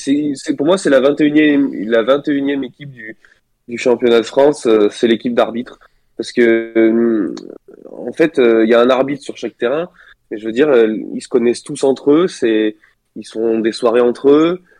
ils s'entraînent en- entre eux ensemble, c'est-à-dire que comme une équipe de Ligue 1, hein, ils se réunissent à Clairefontaine euh, pour des stages, donc c'est pas tous les jours, mais ils se réunissent euh, voilà euh, une fois par mois, une fois tous les toutes les deux semaines, euh, par le biais de la fédération, Stéphane Lanois qui est en, qui est en charge de ça, euh, et et, et voilà, ils s'entraînent, ils font des, bon, il y a pas de ballon par contre, hein, c'est que du physique, mais mais voilà, c'est c'est c'est une équipe à part entière qui est là au service des autres des clubs mais c'est aussi une équipe. Et, voilà. Donc c'est moi c'est cette équipe qui m'a voilà qui m'a qui m'a plu. C'est vrai que je vois le football un peu de manière différente euh, depuis que je arbitre parce que euh, ça fait 8 ans 9 ans maintenant que j'arbitre euh, sur les terrains. Et tu vois l'envers du décor. Alors c'est pas le même c'est pour moi c'est pas entraîneur c'est pas comme entraîneur mais en fait tu participes au jeu. T'as l'adrénaline du jeu. T'as c'est un sport alors qu'entraîneur t'es t'es pas sportif quoi. Je veux dire t'es sur le banc tu donnes des consignes t'es plus dans le management. Euh, l'arbitre est un sportif et tu vois le, le match d'une autre façon. Et en fait quand je regarde un match à la télé bah euh, tu, tu tu je le vois pas comme un, un grand passionné de foot. Je le alors je peux le voir de cette manière mais je peux le voir également à la place de l'arbitre. C'est-à-dire euh, comment j'aurais fait à ce moment-là. euh, euh, là, il, il a bien géré. En fait, à un moment donné, quand, quand on, un, un- comment dire, un, sup- un amateur de football euh, comme vous êtes euh, voit euh, quand l'arbitre fait pas d'erreur, il voit pas l'arbitre. Il en fait, il fait pas du tout attention. Et en fait, moi, je fais tout le temps attention à l'arbitre. C'est-à-dire que même quand il, il prend une excellente décision le commentateur, les joueurs, les supporters, les spectateurs, tout le monde ne voit pas l'arbitre à ce moment-là parce qu'il a pris la bonne décision. Moi, je regarde comment il a pris sa décision, je regarde s'il a regardé son assistant, s'il parle à l'oreillette, comment il a pu prendre cette décision parce qu'il est peut-être masqué. Enfin, voilà, je me pose plein de questions et, et je vois le, le foot aussi de cette manière-là. Donc c'est pour moi encore plus enrichissant. Alors je sais qu'il y en a, je comprends totalement euh, qu'on en a rien à faire euh, de l'arbitre et que euh, eux c'est le ballon, c'est la beauté du, du, jeu et ça aussi j'apprécie, etc. Et c'est vrai que, que, que c'est une autre partie de moi, l'arbitrage, et, et je suis très fier hein, parce que c'est pas beaucoup de monde qui, il y a pas beaucoup de monde d'une qui, qui, qui, arbitre et de deux en plus qui en parlent. C'est-à-dire que souvent les arbitres euh, qui sont moi en plus, euh, c'est mon cas, hein, je suis encore euh, licencié. tous les arbitres licenciés ne parlent pas, ils n'ont pas le droit. Moi, en l'occurrence, bah, j'aurais pas forcément, j'ai pas forcément le droit, mais mais je trouve que c'est bien quand même de d'en de, parler. Parce que personne n'en parle. Et, on pense tous que les arbitres en fait ils sont renfermés sur eux-mêmes. Euh, c'est des crétins c'est des cow-boys. Euh, parce qu'en fait on leur interdit de parler. On leur interdit de parler. Et, je trouve ça euh, je pense qu'il faudrait établir euh, mettre en place une stratégie de communication par rapport à l'arbitrage peut-être pas une, réaction à chaud à l'après-match comme les joueurs de foot mais euh, euh, voilà, il y a eu une mauvaise décision, il y a eu un truc polémique, peut-être, etc. Peut-être pas le samedi à chaud, mais le lundi, une petite vidéo sur le compte de la Fédé avec l'arbitre qui s'explique sur les situations de jeu, qu'il a, les décisions qu'il a prises, etc. Ça pourrait être pour moi une solution parmi tant d'autres. Mais je pense qu'il faut qu'il y ait de la communication parce qu'en fait, plus on avance, plus on a l'image de l'arbitre cow-boy, l'arbitre qui, c'est un connard, euh, il a pas de micro, on sait il insulte tous les joueurs. Pourquoi ils veulent pas les micros? Parce qu'ils insultent tous les joueurs. On sait très bien qu'ils parlent tous mal. Ben non, ça passe pas comme ça. Et il y a, on, a d'ailleurs une vidéo qui circule depuis très longtemps sur le dernier match de de Laurent Duhamel euh, lors de Paris Saint-Germain Montpellier en 2013 oui, tout à... c'est un amour, c'est un amour de mec. Quoi. Je sais pas si vous, vous avez en tête cette vidéo, mais oui, euh, c'est pas a... là où il demande à Matuidi où il part en vacances. Ou voilà, exactement. Ouais, tout à fait. Voilà. Ouais. Voilà, donc c'est c'est c'est alors certes là c'est un peu en, euh, c'est c'est surfait parce que c'est son dernier match, donc il y a beaucoup d'émotions. Il veut pas aller dans le conflit avec aucun joueur, donc c'est vrai que là pour le coup c'est un peu biaisé, c'est un peu trop enjolivé. Mais je vous assure que ça se rapproche de ça en vrai, les relations entre joueurs et, et arbitres. C'est c'est pas autant, c'est pas ils vont pas partir en vacances, mais mais c'est cordial. Il y a de la rigolade, il y a de la déconnade moi-même, mais nous-mêmes d'ailleurs en régional, on déconne avec les joueurs, les arbitres. Entre nous, il y a des engueulades aussi, euh, parce que forcément le l'arbitre est amené à prendre des décisions, donc à, à, à, à sanctionner une des deux équipes euh, aussi. Donc c'est normal, c'est comme euh, entre guillemets, j'aime pas cette image, mais c'est vrai que c'est comme une contravention avec un policier. Quand tu mets un carton jaune, c'est pareil, t'es pas content. Euh, le club va gueuler parce qu'il paye les cartons. Enfin voilà, c'est les, les d'amateurs. Enfin bon voilà, voilà comment euh, moi ma vie de d'amateur de, de, football se résume. Bah en tout cas ouais, mais merci à toi Romain de nous avoir donné ton, ton témoignage sur le la façon dont, tu aimes le foot aujourd'hui ce qui est vachement intéressant, c'est que tout au long de la soirée, on a eu différents, différents témoignages et différentes façons d'approcher le football, que ce soit aujourd'hui ou même euh, dans bah, les prémices de comment euh, vous êtes. Euh, vous avez été amené à, à, aimer ce sport, donc forcément, ça a été très intéressant. Ça a été une longue émission. Elle a duré quasiment trois heures. vous voyez, ma voix commence à partir en couille, donc c'est que c'est que ça commence à devenir un peu chaud. Euh, je vais pas. C'est bon signe aussi. Ouais, c'est bon signe. Ça veut dire qu'on a beaucoup parlé. Bon. Mais euh, ouais, franchement, euh, c'est c'était, on, on, devait, on se devait de faire une émission comme celle-ci euh, pour la centième. Euh, bah déjà pour remercier, euh, vous remercier, vous, euh, ceux qui nous suivent depuis maintenant un an et demi sur les podcasts, peut-être même ceux qui nous suivent depuis un peu plus longtemps. Ça se trouve, il y en a qui, qui nous suivent depuis YouTube et, là vous avez fait fort. vous, vous êtes très, très, très, très, très patient avec nous parce que sur YouTube on n'était pas des plus assidus. mais en tout cas, voilà, c'est, pour moi et je vais passer dans la séquence où je remercie un peu tout le monde. Vraiment quelque chose d'assez impressionnant pour moi d'avoir tenu sur ce projet. Euh, on est à 100 émissions aujourd'hui, c'est un truc de ouf. Euh, je m'attendais vraiment pas à tenir aussi longtemps, à, être euh, aussi régulier. J'ai trouvé une formule, on a trouvé une formule avec l'équipe traditionnelle, avec l'équipe Sports Content, pour que ça plaise au plus grand nombre et que ça rassemble. Euh, je sais plus qui en parlait, c'était Gilles Christ tout à l'heure. Euh, temps additionnel, oui, ça sert à ça. Ça sert aussi à donner la parole euh, aux différentes communautés. Et, je pense que depuis un an et demi, c'est ce qu'on a fait le mieux. Donner la parole aux différentes communautés euh, qui nous ont donné de la visibilité et à qui on a pu aussi parfois peut-être même donner un peu de visibilité également. Donc euh, on est très fiers de ça. On est très fiers aussi d'avoir eu pendant un an et demi quasiment que des personnes incroyables euh, pendant sur tous nos podcasts, hein, que, que ce soit euh, sur la saison dernière ou même cette saison. C'est tout à fait tout à fait incroyable de voir que tu as des gens qui te répondent gentiment et qui prennent de leur temps personnel pour venir parler dans une émission comme la nôtre. Donc un énorme merci à tous ces gens-là. Un énorme merci à toute l'équipe temps additionnel euh, qui a travaillé avec moi depuis un an et demi sur ce podcast, euh, qui est de plus en plus présente avec moi. Euh, Aujourd'hui, voilà, euh, je pense à Imad, je pense à euh, qui, qui a pas pu venir avec nous. Il y a Kylian aussi qui était pas là avec nous aujourd'hui. Euh, Romain qui était pas là avec nous. Enfin, l'autre Romain, parce que oui, vous faites chier à vous appeler tous les deux Oui. Romain. Romain, Romain Girard et Romain Giraud. Romain Girard et Romain Giraud en plus, tu vois, c'est pas des mecs très arrangeants quoi. non, mais puis, Voilà. merci à toi aussi Romain, merci à euh, je, je sais pas qui j'ai oublié là, merci à Florent, merci à Florent bien évidemment, euh, qui, qui est avec moi lui depuis Oui. euh, quasiment le tout début. Euh, voilà, puis bah merci à, à Sports Content qui a cru en pro en ce projet et, et qui, qui a cru en, en moi. Euh, donc je, je remercie beaucoup Brice euh, de, de m'a- de m'avoir laissé ma chance euh, pour, ces, pour ces podcasts et merci à, à toute l'équipe Sports Content, que ce soit les, les mecs de Team Duncast, des libéraux, euh, que ce soit euh, voilà, les, les, les podcasts de club à la commanderie dont je fais partie, Passion Saint-Germain, avant de Sinissa. Voilà, c'est une grande famille et je vous remercierai jamais assez pour euh, la façon dont euh, vous m'avez, dont vous avez accueilli le podcast euh, dans la famille Sports Content et en tout cas voilà, j'espère vraiment euh, qu'on va repartir pour euh, 100 épisodes de plus, euh, qu'on va même pas, euh, qu'on va jamais s'arrêter, euh, qu'on, voilà, on vous sortira toujours du contenu qui vous plaît et qui euh, nous fait kiffer surtout. Euh, donc euh, voilà, c'était c'était le moment des remerciements et puis bah je vais remercier aussi tous ceux qui sont passés euh, sur ce sur cette centième. On a on a vraiment kiffé là pendant trois heures. Alors je vous garantis que ça vaut le coup vraiment d'écouter ces trois heures de, podcast, puisque oui, ça ressortira en podcast dans les prochains jours.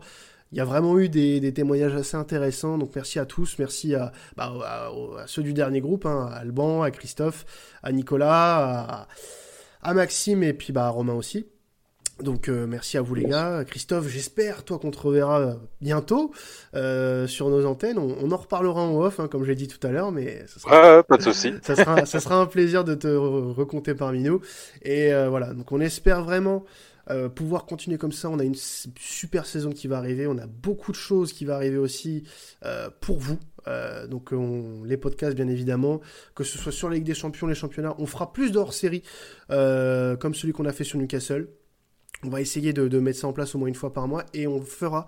Alors pour le moment, je sais pas trop encore, mais une libre antenne par mois sur Twitch euh, pour vous donner la parole sur des sujets, les sujets que vous voudrez, euh, sur euh, l'actu foot. Donc n'hésitez surtout pas à venir y participer. On vous donnera les dates de tout ça, bien évidemment.